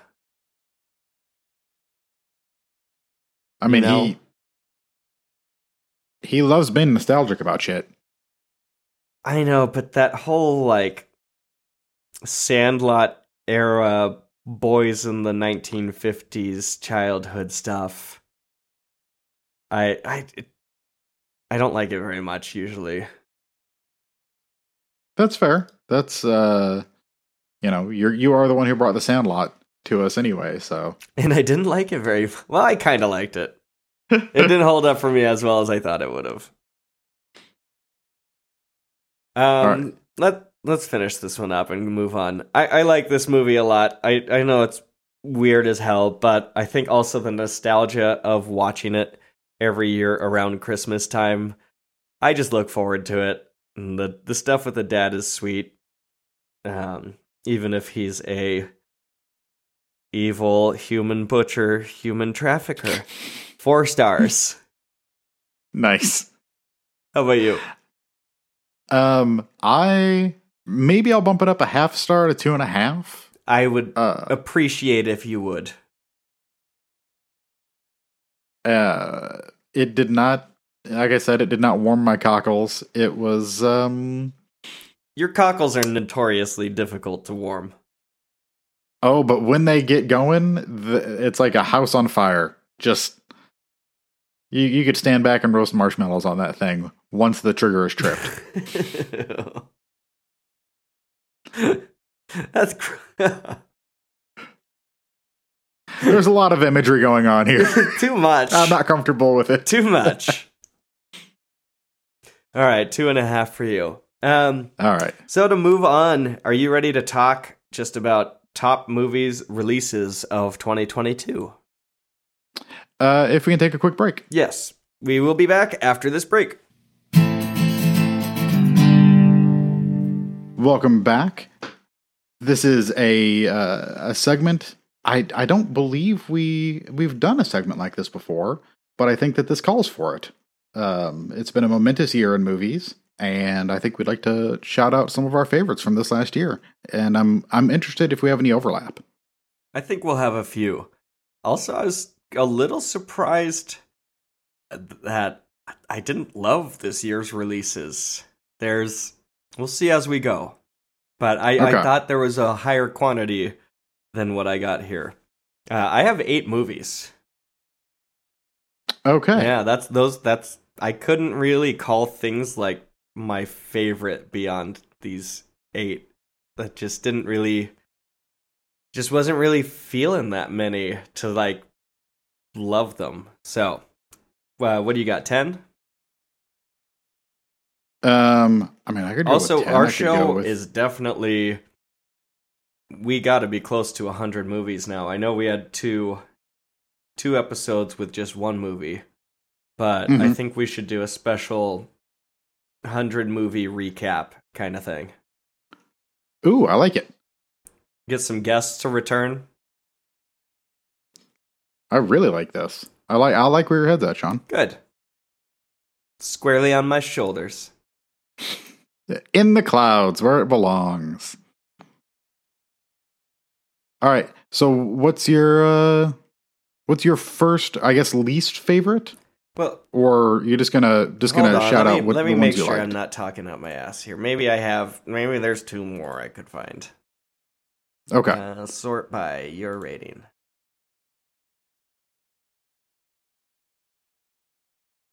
Did I like that movie that much? All right.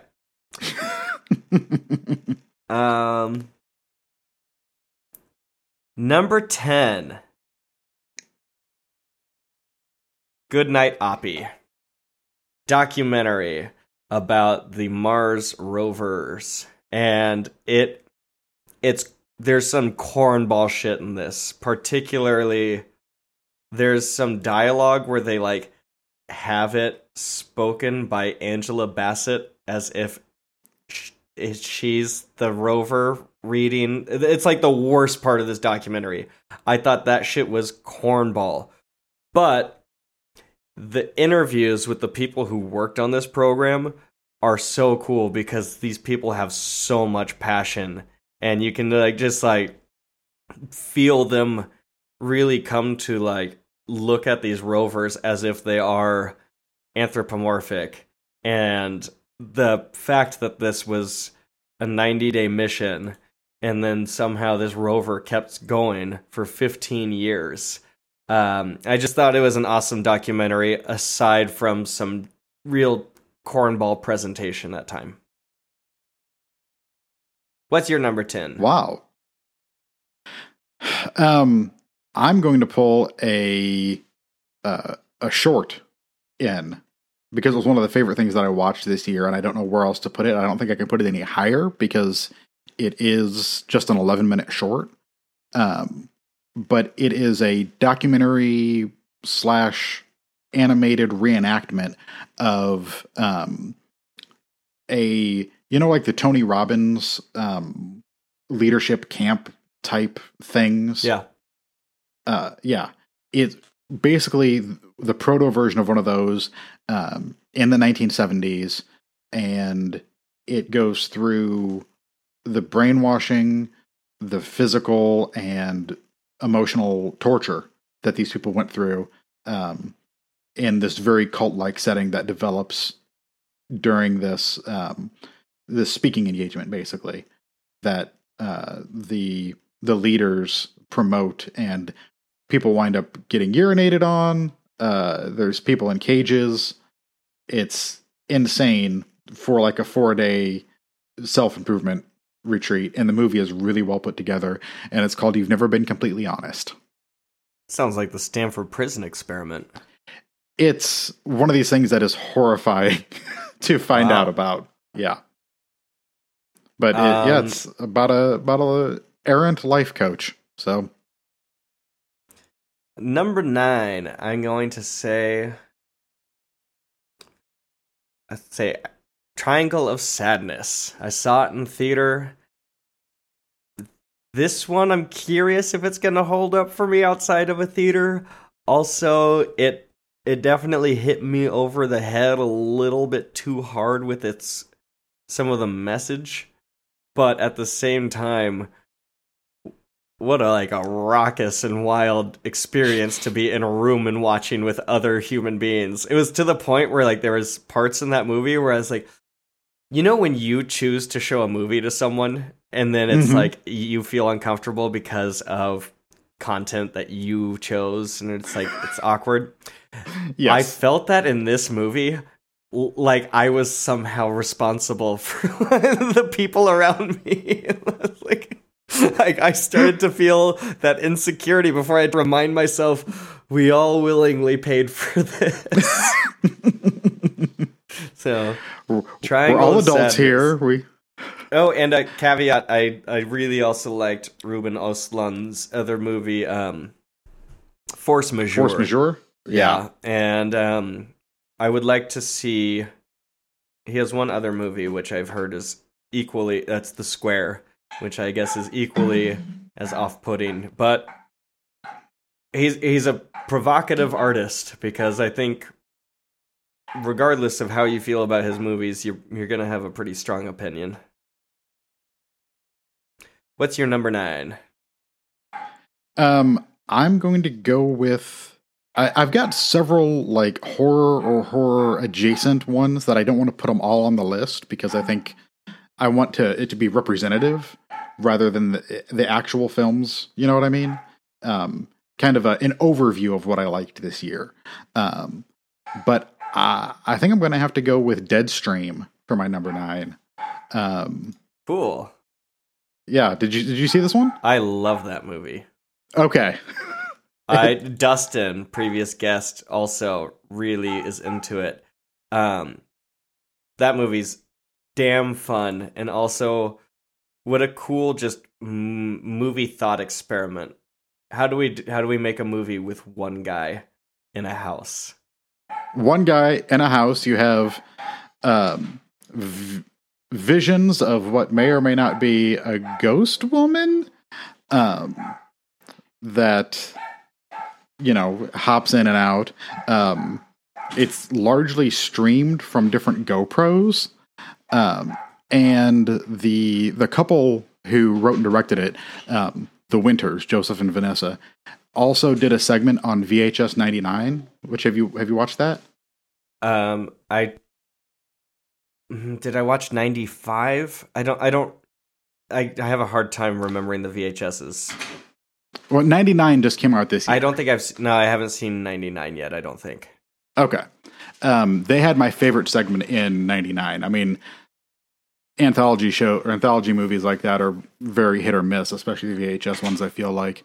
But um, it was, it's a fantastic segment. And if you like Deadstream, I would recommend going and watching at least the last section. Uh, I believe it's called To Hell and Back, uh, VHS 99.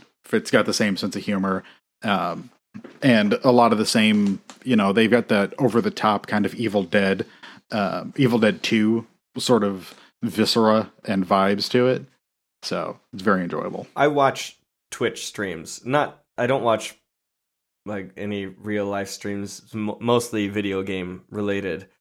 But that guy just had his finger directly on the pulse of like what streamer culture is and the presentation and all that. And also the the interactions with the chat I thought were genuinely funny.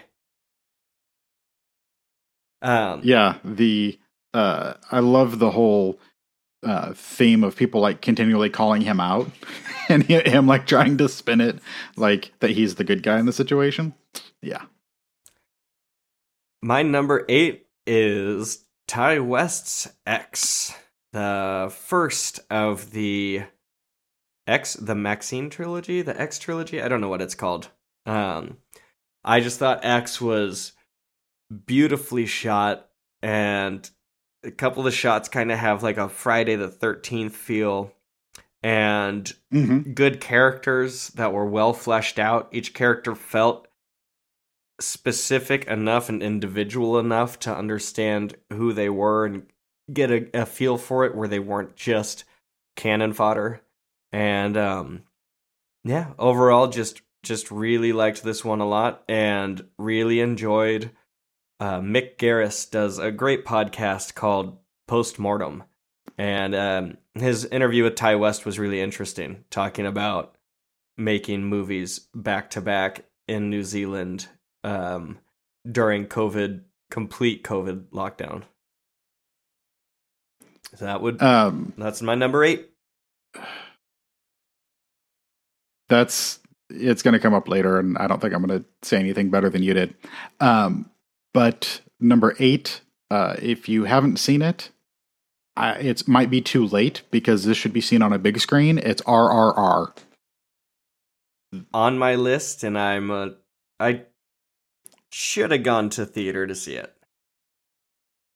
Um, it, they re-release it a couple times, and I'm kind of kicking myself that I did not go back and see it.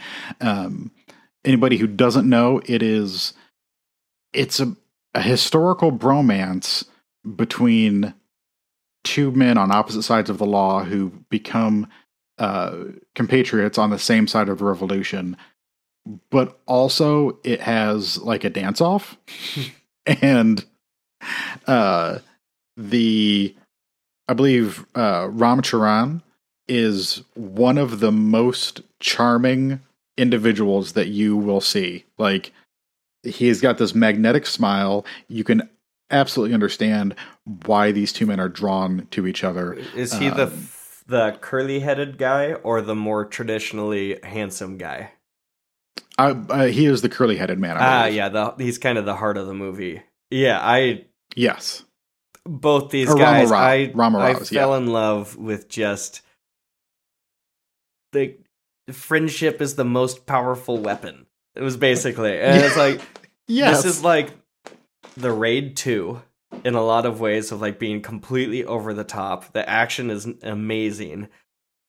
And like the the, the stunts and special effects are so wild and so nuts that I love all the stuff with the animals and I love I don't and like, this is a perfect example of like hey when we don't have to use real animals look at all the mad shit we can do if you just kind of accept it. And animal special effects have gotten a lot better in the past Mhm. few years so um we're close with it. I loved it man. And it just that movie just like flows with love and it was beautiful. The um that whole the early sequence before the two guys meet and um uh nt ramarao is the one who does the like the run through the jungle uh with the the tiger and holds the ropes that hold the tiger back that whole sequence. Like you're watching this movie and this is the kind of thing that would normally be a third act action sequence. And this it happens right at the top. It's this introduction. Yeah. And there's a whole song that goes along with it uh and oh i just loved it so much. And, and now for me as someone who's proclaimed i don't like musicals i was all in on all the dancing shit and like the music stuff narrating the movie. So maybe now i like musicals. I don't know. Or maybe i just like that movie particularly. I don't know. Uh you ready for yeah seven? it's two sevens. Seven. Watched it uh last night from my baby boys Mm. um benson and moorhead or as they went by this one moorhead and benson they switched it up in the title card for this one which i thought was a sweet gesture Um, something in the dirt. These guys, I just love the indie spirit that flows through them, and they're filmmakers who make movies with big ideas. And regardless of like whether or not those then hit in the end, the, the journey it's kind of like lost in some ways. I think their movies have more resolution, but like in the end it's it's it's always just about the journey. And the other thing I love about these guys is in many of their movies, I feel like as their characters are going, it's an examination of their relationship as filmmakers and as friends, as well as the characters in the movie. I often feel like with something in the dirt and with the endless, it's them examining their own creative relationship and trying to to wrestle that idea of how do you really co-direct? How do you really co-create with someone? And they're just they're just guys that I root for and I'm I'm very excited about them. And um this this was a really good movie I liked it a lot I look forward to rewatching it yeah um that it's a little higher in mine it was one of the first movies I watched this year because I um got to do Sundance um, streaming this year. Uh, picked up some titles through that, and yeah, that's coming back for me. Coming back from January 25th of this year, and it's making it on this list. So it. Oh wow, yeah. that's awesome. Uh, but for mine, number seven, and I'm cheating here because uh, I really like both the movies, and they go together. It's X and Pearl. I'm putting them at, collectively at number seven. Fair enough. Yeah. And uh, um, I'm just a big well, Ti West fan. X. Yeah. We talked about X. Um, wh- what do you want to say about Pearl? I think it's a really and, and, does one does one sit higher for you? I think. Well, I've seen X twice now. I've only seen Pearl the once. Um, X is more traditionally entertaining, Pearl has the better performance from Mia Goth uh, in it. It has agreed that um, the whole last section of it. Anytime when she is talking about she's going to be a star and she's going to make it, uh, but especially everything from the dance audition on is, I think it's just fantastic. Uh, and it's sad. Like it's not something you would expect. You know, talking about these movies with like this tonal whiplash. It's not the kind of thing you would expect, but I think it is genuinely touching. Pearl's also on my list. Uh, I'll say X is a great slasher. I saw, and I I didn't know what to expect walking into Pearl in theater. I didn't expect to tear up, uh, but Mia Goth's performance was incredible. And there's one scene in particular where I didn't I lost just I just lost track of time and myself. And I I was like just being teleported through the theater right there.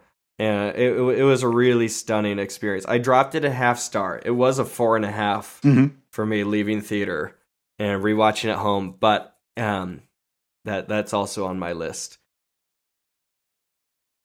Um, we are on number six. Yes. Yep. Number six.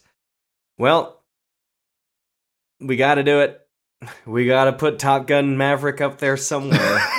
the the biggest spectacle of the summer of the year, and um, I this this movie's stacked in the second half but boy, I kind of struggled with it in the first half. There's some it's just stuff where like he's playing Great Balls of Fire on the piano and everyone's singing it and I'm like nobody knows this song. This like what? Why nobody even is aware that Goose played that song oh, in 1982. So why 40 years later do y'all have nostalgia for uh, it, it, it stuff like that just annoyed me and maybe I was just being a cold-hearted old coot.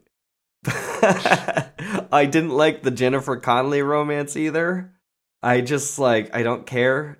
Get it out of here. Get this kid out of here. But holy fuck, when they are in the sky and when that shit goes down and when this movie starts going off, oh my god, it's incredible. like just seeing the G forces on the actors' faces, mm-hmm. it's it was stunning. So um I it's got to go somewhere on my list. Did you like Top Gun? You saw it in X screen, did you not? Yeah, I saw it twice. I saw it in IMAX and Screen X. Um, and it is this is what I mean by this year has been really strong because it's in my honorable mentions. It, it was it's in my my bottom ten of my of my my top twenty. It's in the bottom ten. Okay. I don't know if it would hold up, but it is a crowd pleaser. Watching it in the theater though was such a visceral experience that uh, I don't know if like the small screen is going to do it justice. Um, but I recommend it to my mom, and she watched it with a bunch of her uh, friends who are all in their 60s and 70s, and they apparently ate it up like candy. uh, Good for them. So at number six, I'm going to go something in the dirt. Um, awesome. And it might be the movie though that like means the most to me personally out of everything. Like yeah, you was it, it, a title card at the end when it said this movie's dedicated to making movies with your friends? Yes, yes, yeah. it is. the the whole um, the behind the scenes um, the partnership of Benson and Moorhead and what they've done with this time with essentially nothing. You know, there's hardly anybody else in the movie. There's hardly any other locations in these apartments. Um, and the little exterior part it's it's fantastic. It's just the idea that you can make something out of nothing and have fun doing it with the people you love like that that speaks to me at a very deep level same and i yeah. think in the end that's why i'm always cheering for them and happy to see that clearly um moon knight did not knock them off course. Yes. I was afraid of the Marvel machine eating my baby boys, but look at what they did coming through on the other side. Uh, number five for me is Deadstream. Oh, nice. I loved that movie. What's your five? Uh, my five is Kimi with Steven Soderbergh. Uh, paranoid thriller, his take on Rear Window um, about a um, possibly on the spectrum tech worker who overhears something through uh, a, an Alexa like device that leads her down the the rabbit hole, uh, and it just gets more and more paranoid and the stacks the idea of like conspiracy against her, uh, but also the fact that she has to go outside of her safe zone like physically and mentally to deal with this and then her safe zone is um, impeded on by outside forces. Um, i think it's really it's just it's the exact kind of thing that i like like a, it's a straight ahead genre picture um, with some cleverness to it and it's told really well which is what soderbergh does so many times and it was um, it's one of the few 2022 releases that I've seen multiple times. So it has to go up high on my list. That sounds good. Yeah, it's it's a fun one. I didn't see it. Um number 4, Pearl. Okay. As I said before, uh, one of my favorite theater viewings and it really caught me by surprise. What's your 4?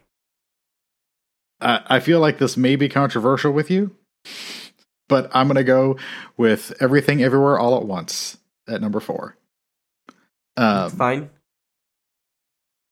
Even though, so four through one have all made me cry.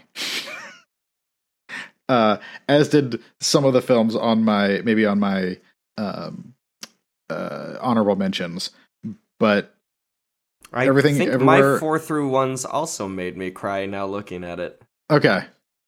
Uh yeah, it's just it's good and there's once again the story behind the making of it and if you watch the movie and are favorable towards it at all, you should seek out some of the behind the scenes footage or some of the interviews with the Daniels or with the actors talking about the process for putting this film together because even though it has gotten all of this acclaim and it was put up by a studio, it was still very scrappy and um, kind of low budget minded the way that they managed to put this together. And I think that that is that's just awesome. Like these guys making something that is unique both in its storytelling and its uh you know approach like physically the logistical approach to putting the movie together is really impressive.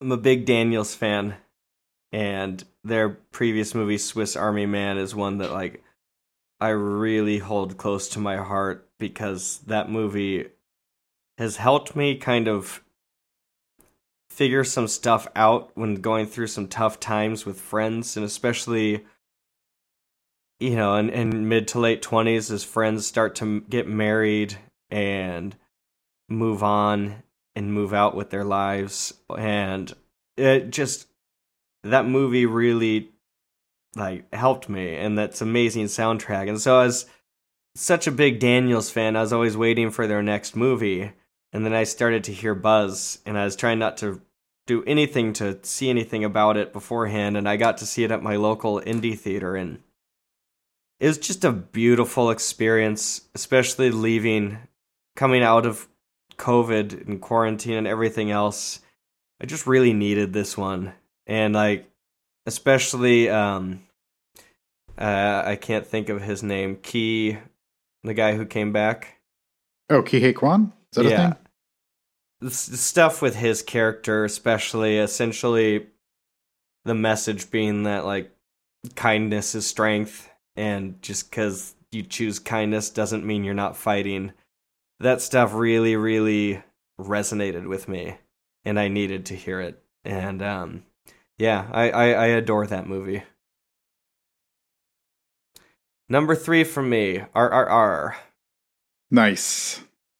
what's yours Uh, Babylon. Oh, I don't really know. That's the Chazelle? Yes, it is. And I went from absolutely cringing at the trailer and putting off going to see it for over a week. Um, I was not, I didn't want to go and sit for three, three hours and nine minutes, something like that, uh, at the theater. I just didn't want to. And uh, I walked out like converted. And I absolutely understand why it is not for everybody, but it is once again a like the movies can be magical, they can be hell to make. It takes a toll on you. It it fits in with Chazelle's other work, right? Like you pursue your passions, but they can ultimately destroy you, but maybe they're still worth pursuing. Wow. Uh, yeah, I, I probably will never see that movie. it's so long, and it's about like old things. Well, and it didn't hurt. Um, I'm reading right now uh, a book called Hollywood: The Oral History by Jeanine Basinger and Sam Wasson, um, who have both done other um, really good Hollywood history books, and they've taken um, like hundreds of hours of lectures from all of these old stars, starting in the silent era, like stars and directors and um, lots of the creative folks um, that were done, uh, I believe, for the AFI um, over the years. And so they've taken and they've made it into one large story. And so a lot of the stuff from Babylon is comes like ties in directly to that book uh, historically, and then also Kenneth Anger's book Hollywood Babylon that has all of the like the sordid details and um, behind the scenes stories that you know probably were all fake. Uh, and then occasionally a child runs through my screen. I just saw baby fly through. She's a big girl too. That baby dog. All right, so Uh, where are we at? Number two? Number two. My number two. From 2022. Sitting at a four and a half star rating. As featured on Nashville, CA. Alex Garland's Men. Ooh, nice. I saw this in theater and it weighed on my brain for like a week. And the cinematography was incredible. The sound design was impeccable. And I it was just it was just like a stunning theatrical experience. And I, I, I just feel like I would see anything Alex Garland did. After missing my opportunity to see um, Annihilation in theater, uh, Mhm. I, I feel like I don't ever want to make that mistake again with this guy. So, and I loved that episode that we did. uh, Yes. on it. It was one of my favorites. Um, men also in my bottom 10. I mean, that makes it sound bad, but it's in the top 20. Top 20. How's that? Yeah. Yeah, it's in the top 20. Um, my Oh, number uh, two. sorry, Jessie Buckley. Just had to give her a shout out. Amazing. Oh, yes. Yes. Um, sorry, in- interrupt. You're number two. Speaking of, she is in one that I still have yet to see from the end of the year because it didn't actually come out here. Uh, Women Talking, um, that directed by Sarah Polley, um, that looks harrowing, and I'm not sure if I'm ready for it emotionally about how bad it's going to make me feel.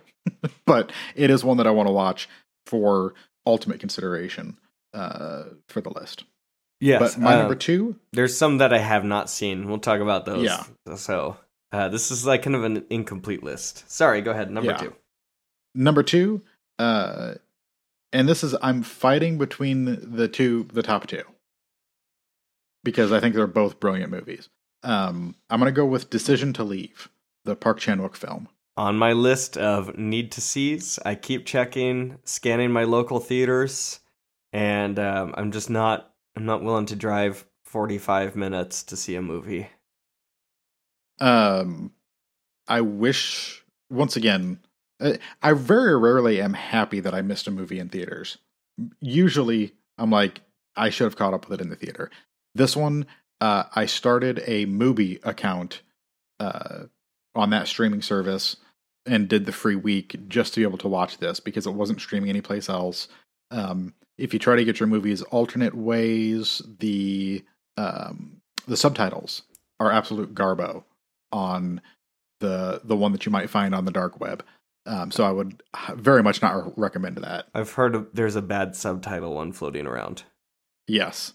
Um, can you say without saying much about like the plot or any like can you can you say anything about it? I don't really want to know anything about it.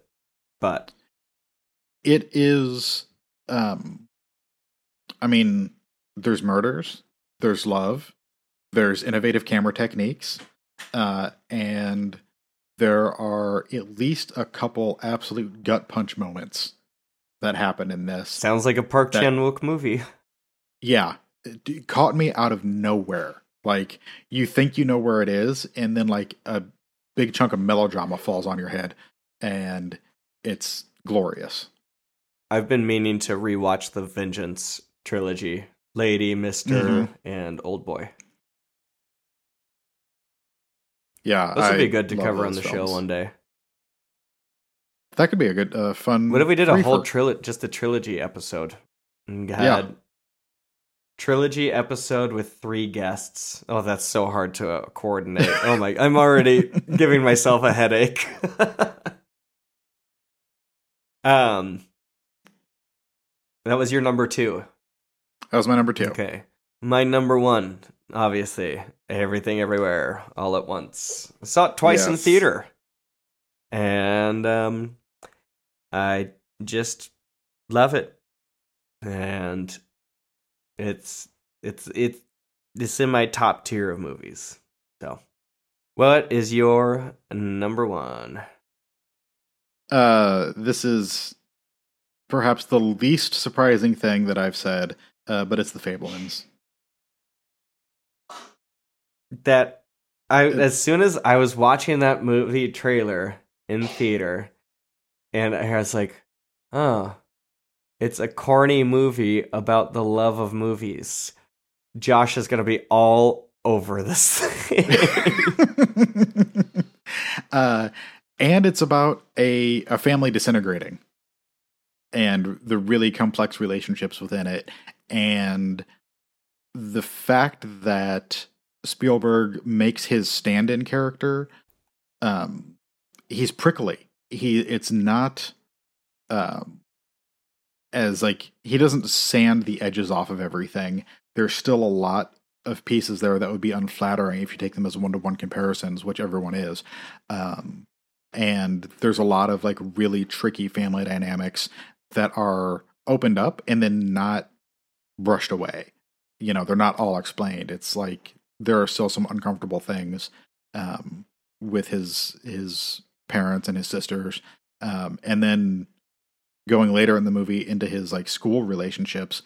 There are some really complex things that it touches on, um, and kind of shrugs like I like I don't know how to explain this. I don't have all the answers, but here's some things that that art can do to people. Um, and once again, it has a great scene where someone says, um, "You have to continue making movies, otherwise it'll uh, your life your life is going to be uh, insufficient and it's going to tear your mother apart." Like, it's great. but it, it fits in with the very much the the thread of uh, something in the dirt. You just you know if you had bajillions of dollars to make it, um, you could also make you know a movie about yourself and your own history and uh, your little collective, and it would be beautiful and well done. So awesome. You know, I don't really ha- I don't, outside looking in for my list. Like I liked the new Scream, I liked Barbarian, I liked Prey um, massive talent, The Northman, uh, Bodies, Bodies, Bodies was surprisingly fun. Um, mm-hmm. Glass Onion, I think Glass Onion. The more I think about it, the less I like it. I had fun with it in the theater, and then I rewatched it with my sister and her husband. I'm like, oh, these jokes aren't landing. And now, like, the more I think about it, the less I like that one. Except for mm-hmm. Daniel Craig, who's amazing in it. Um, what's your What's your OLI list? Um. Uh, so all of the oh, the sorry, horror, smile horror too. adjacent I like smile. Okay, that was. I was gonna say all the horror horror adjacent ones that you mentioned, uh, plus Smile, uh, would be on my list. Um, the Northman, I really enjoyed that, and I think that one's grown in my estimation. Um, I was frustrated with it being a Hamlet story. I just wished it was not Hamlet. Oh, I wish there was more mayhem in the middle. Uh, when he's like the ghost visiting the the village or whatever. I, I- That section? yeah, I think I like that. I like Northman was beautiful. I think it might be a case of just being too hyped or something. I don't know. I, I it might be one Mhm. where when I rewatch it and at home with the sound cranked up at night, I'll be like, "Oh, what was I complaining about? Get over yourself. This movie is fucking rad." You know? the and the the score Yeah, is really good. yeah, yeah. The score is excellent. um, but Northman and uh, the Coen's Macbeth, I believe that was from this year. Um, but those those go together in my mind because of the Shakespeare connections. Um, Avatar and the Batman as my big budget, um, silly comic book kind of movies. Can we can, those were my two can we favorites do of a the bottom five of the year as well? Are you prepared for that? It, Okay. uh, I could probably put one I, uh, I I really need Uh, to see Avatar. I will see Avatar in theater, And uh, luckily, I'm glad that 2D screenings are very popular. So I will be going to see Avatar in 2D because my eyes don't work. um, the uh, Tar, the Cate Blanchett movie. I need to see that as well. Even though for some reason Cate Um, Blanchett is a huge turnoff for me as far as like wanting to watch a movie. It really works in this movie, though. Okay. It's like when somebody is unlikable Yeah. and the character is unlikable. It re- like Yeah, I don't I don't find her like I never find any of her characters at all like people I want to be around. Yes. Uh, I need to see that one though. my last one, my last one would be Bob's Burgers. I love Bob's Burgers. The movie is really fun. Mm. Um, Banshees of Inisherin would would probably when I Yeah. watch it, just knowing Martin McDonagh and my love for his movies, it, it probably would have landed in the top ten. I just haven't seen it yet. Yep, same here. I think um because he did in Bruges. Uh, Seven Was it- Psychopaths and Three Billboards. so it was his brother that did um, Calvary and the Guard. Oh, I don't. I don't know. I didn't know Okay. there was two of them. I don't know. yes, there's two McDonaghs, Ah, gotcha. and th- they're both Well- tread similar ground. Yeah. Bottom five for me. Um, we're gonna go with the least worst and finish with the worst. Okay. Um. Oh, that movie sucked. Number five, Dual, the movie with the Karen Gillan and Aaron Paul. Man, did this movie want to be a Yorgos, whatever, the lobster and Killing of a Sacred Deer. This movie really, really, really wished it was one of his movies, and it, it I, I did not like this movie. Sam, I am. I did not like it with green eggs and ham. Uh, You got a Uh, five? Oh man. You you want me to just go? yeah, just bust through them, and I'll do the same. Number four, The Batman. I am done with this shit, man. I, I, I just I I watched like an hour and a half of it, and I was just like, I can't do this anymore. I can't. This is just too dumb. And Paul Dano is dumb, and this character is dumb, and I'm just sick of this shit. And I'm just ready to be wash our hands of all of this fucking shit. I, that the Batman was my breaking point for like Uh-huh. superheroes in general. Like that movie was the last straw, and I just and it was it's not even anything about that movie in particular. It's more just my sentiment of these superhero movies, which is like good. There's fans. I just am not gonna watch them anymore. Even when people say it's really fucking good or whatever, I'll, I'll watch The Boys, and I feel even that I'm kind of getting sick of because season three wasn't that great. I'm just done. Uh huh. Number three, worst movie of 2022, Death on the Nile. Fuck off. This is one of the least charismatic movies I've seen in a long time, and it looks like fake bullshit.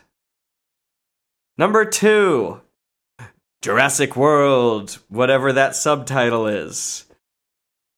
Of all the ideas they could have done, all the cool shit they could have done, they just dropped this turd out there. And Chris Pratt sucks. And it just, everything just sucked in this. And it was just a bummer. And it just like. Jurassic Park is one of the most disappointing franchises, thinking about where Hmm. it started and what could have been. It's one of the most meh movies I've seen this year. To me, The Like, number I, one. I can't get that upset about it. Yeah. The number one worst movie I saw by a landslide. The Texas Chainsaw Massacre 2022. This movie made me mad. I was fuming watching this movie with the part where it's like, we're gonna cancel you, bro.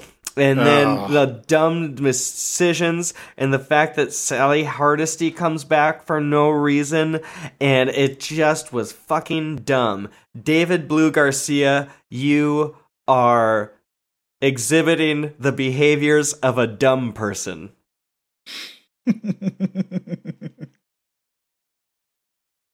oh, That felt good. s- Thank you. Scathing. That felt good. That's a scathing review.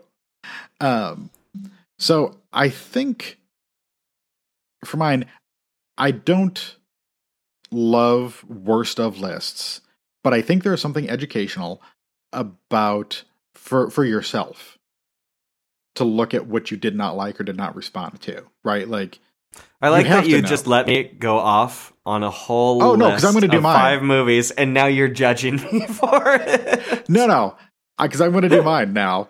And for me, it would be these are the most disappointing. These are the movies Okay. that actively made me sad because I saw something else that could or should have been there, and it I did not connect with it for some reason. And in a couple cases, it might be my fault. In a couple cases, it might be the movie's fault. So, you know, take that as you will. Uh, so number five, and th- this is making some people's best of lists. So I'm talking way out of turn here, but it would be Three Thousand Years of Longing, the uh, George Miller film. Didn't see it, but I saw a lot of polarizing feelings about it. Yeah. Um. Oh man, I'm sorry, Petite Maman. I thought that was this year as a 2021. I Oh. swear that movie came out in 2022. I liked that movie a lot. It might have here. Uh, Here, I think it did. Sorry, go on. Yeah. I just saw it on my list and realized I didn't want to leave it off. Um, but uh, yeah, three thousand years of longing. It's this like time spanning romance that doesn't really ever feel that big or romantic. Um, and I think there's some really interesting or possibly upsetting things that it's doing with um, consent and power dynamics um, and enslavement that should have been addressed differently or need to be addressed period um, that are really not talked about in the movie so um, also disappointing probably at number four and this is just disappointing for me because i don't think anyone expected it to be good studio 666 from the foo fighters rip taylor um, it was supposed to be like a cheesy bad horror movie. It's just bad. It makes me sad that it is. I want it to be something else. I want it to be more in the Tenacious D vein, but it doesn't quite get there. Uh, also, personally disappointing was my best friend's exorcism. I really liked the book, and um, I like the oh, uh, what's her name um, from the Bo Burnham movie, um, the lead girl. Hang on, I didn't see the. Oh, oh, Elsie. eighth grade. Yes, Elsie Fisher. Yeah, she was in the Barry also. Yes. Yep. Uh, and that one I, I felt saddened by. Um. All right, there's a couple smaller movies. Every movie is a miracle that it gets made. I'm gonna leave them out of the conversation. But if you look at my Letterboxd, you can see the ratings that I'm not talking about. Um. So number two would have been the invitation um the vampire You were you were upset leaving theater. yes from that one. yes i that made me mad uh You just said. I believe you just said. It's like the most predictable thing. yes um yeah i actually wrote a review and said you should watch the other invitation which you should that's a great movie The the other invitation is a good movie. uh and the number one because it is disappointing and it's stupid and it's bad is texas chainsaw massacre 2022 Yay! yep We did it. that's We did it. uh Also of note would have been the 355, but I didn't expect anything really good out of it. Um, but it could have been cool. A, a female led espionage action movie with that cast should have been really cool. And I had to write a review uh, for work for it. and it was like the second thing I filed, and it was a negative review. So I felt really uh, extra strong towards it. Why didn't you want to say anything bad about Firestarter? Oh, Firestarter's just meh. Well, I thought you were gonna say like your friend directed it or something. No, no. No, Well, it's it's hey, meh. that was that was a good year for the show. I think we until now, I think we had a very consistent year release wise and everything. yeah. Um, it was fun. I I look forward to doing this uh hundred movie breakdown whenever. Yeah, we got to do the math on that. Uh, yeah, I, I I have no idea what number we're at. Um, what do you want to talk about next time? Oh shoot. I don't know. We could go over some mist from Should from we this year. should we both watch Bans- Banshees? Ooh. Yeah, I think it's available. Yeah, let's watch Banshees of Inisherin and pair it with Marcel I mean. Oh.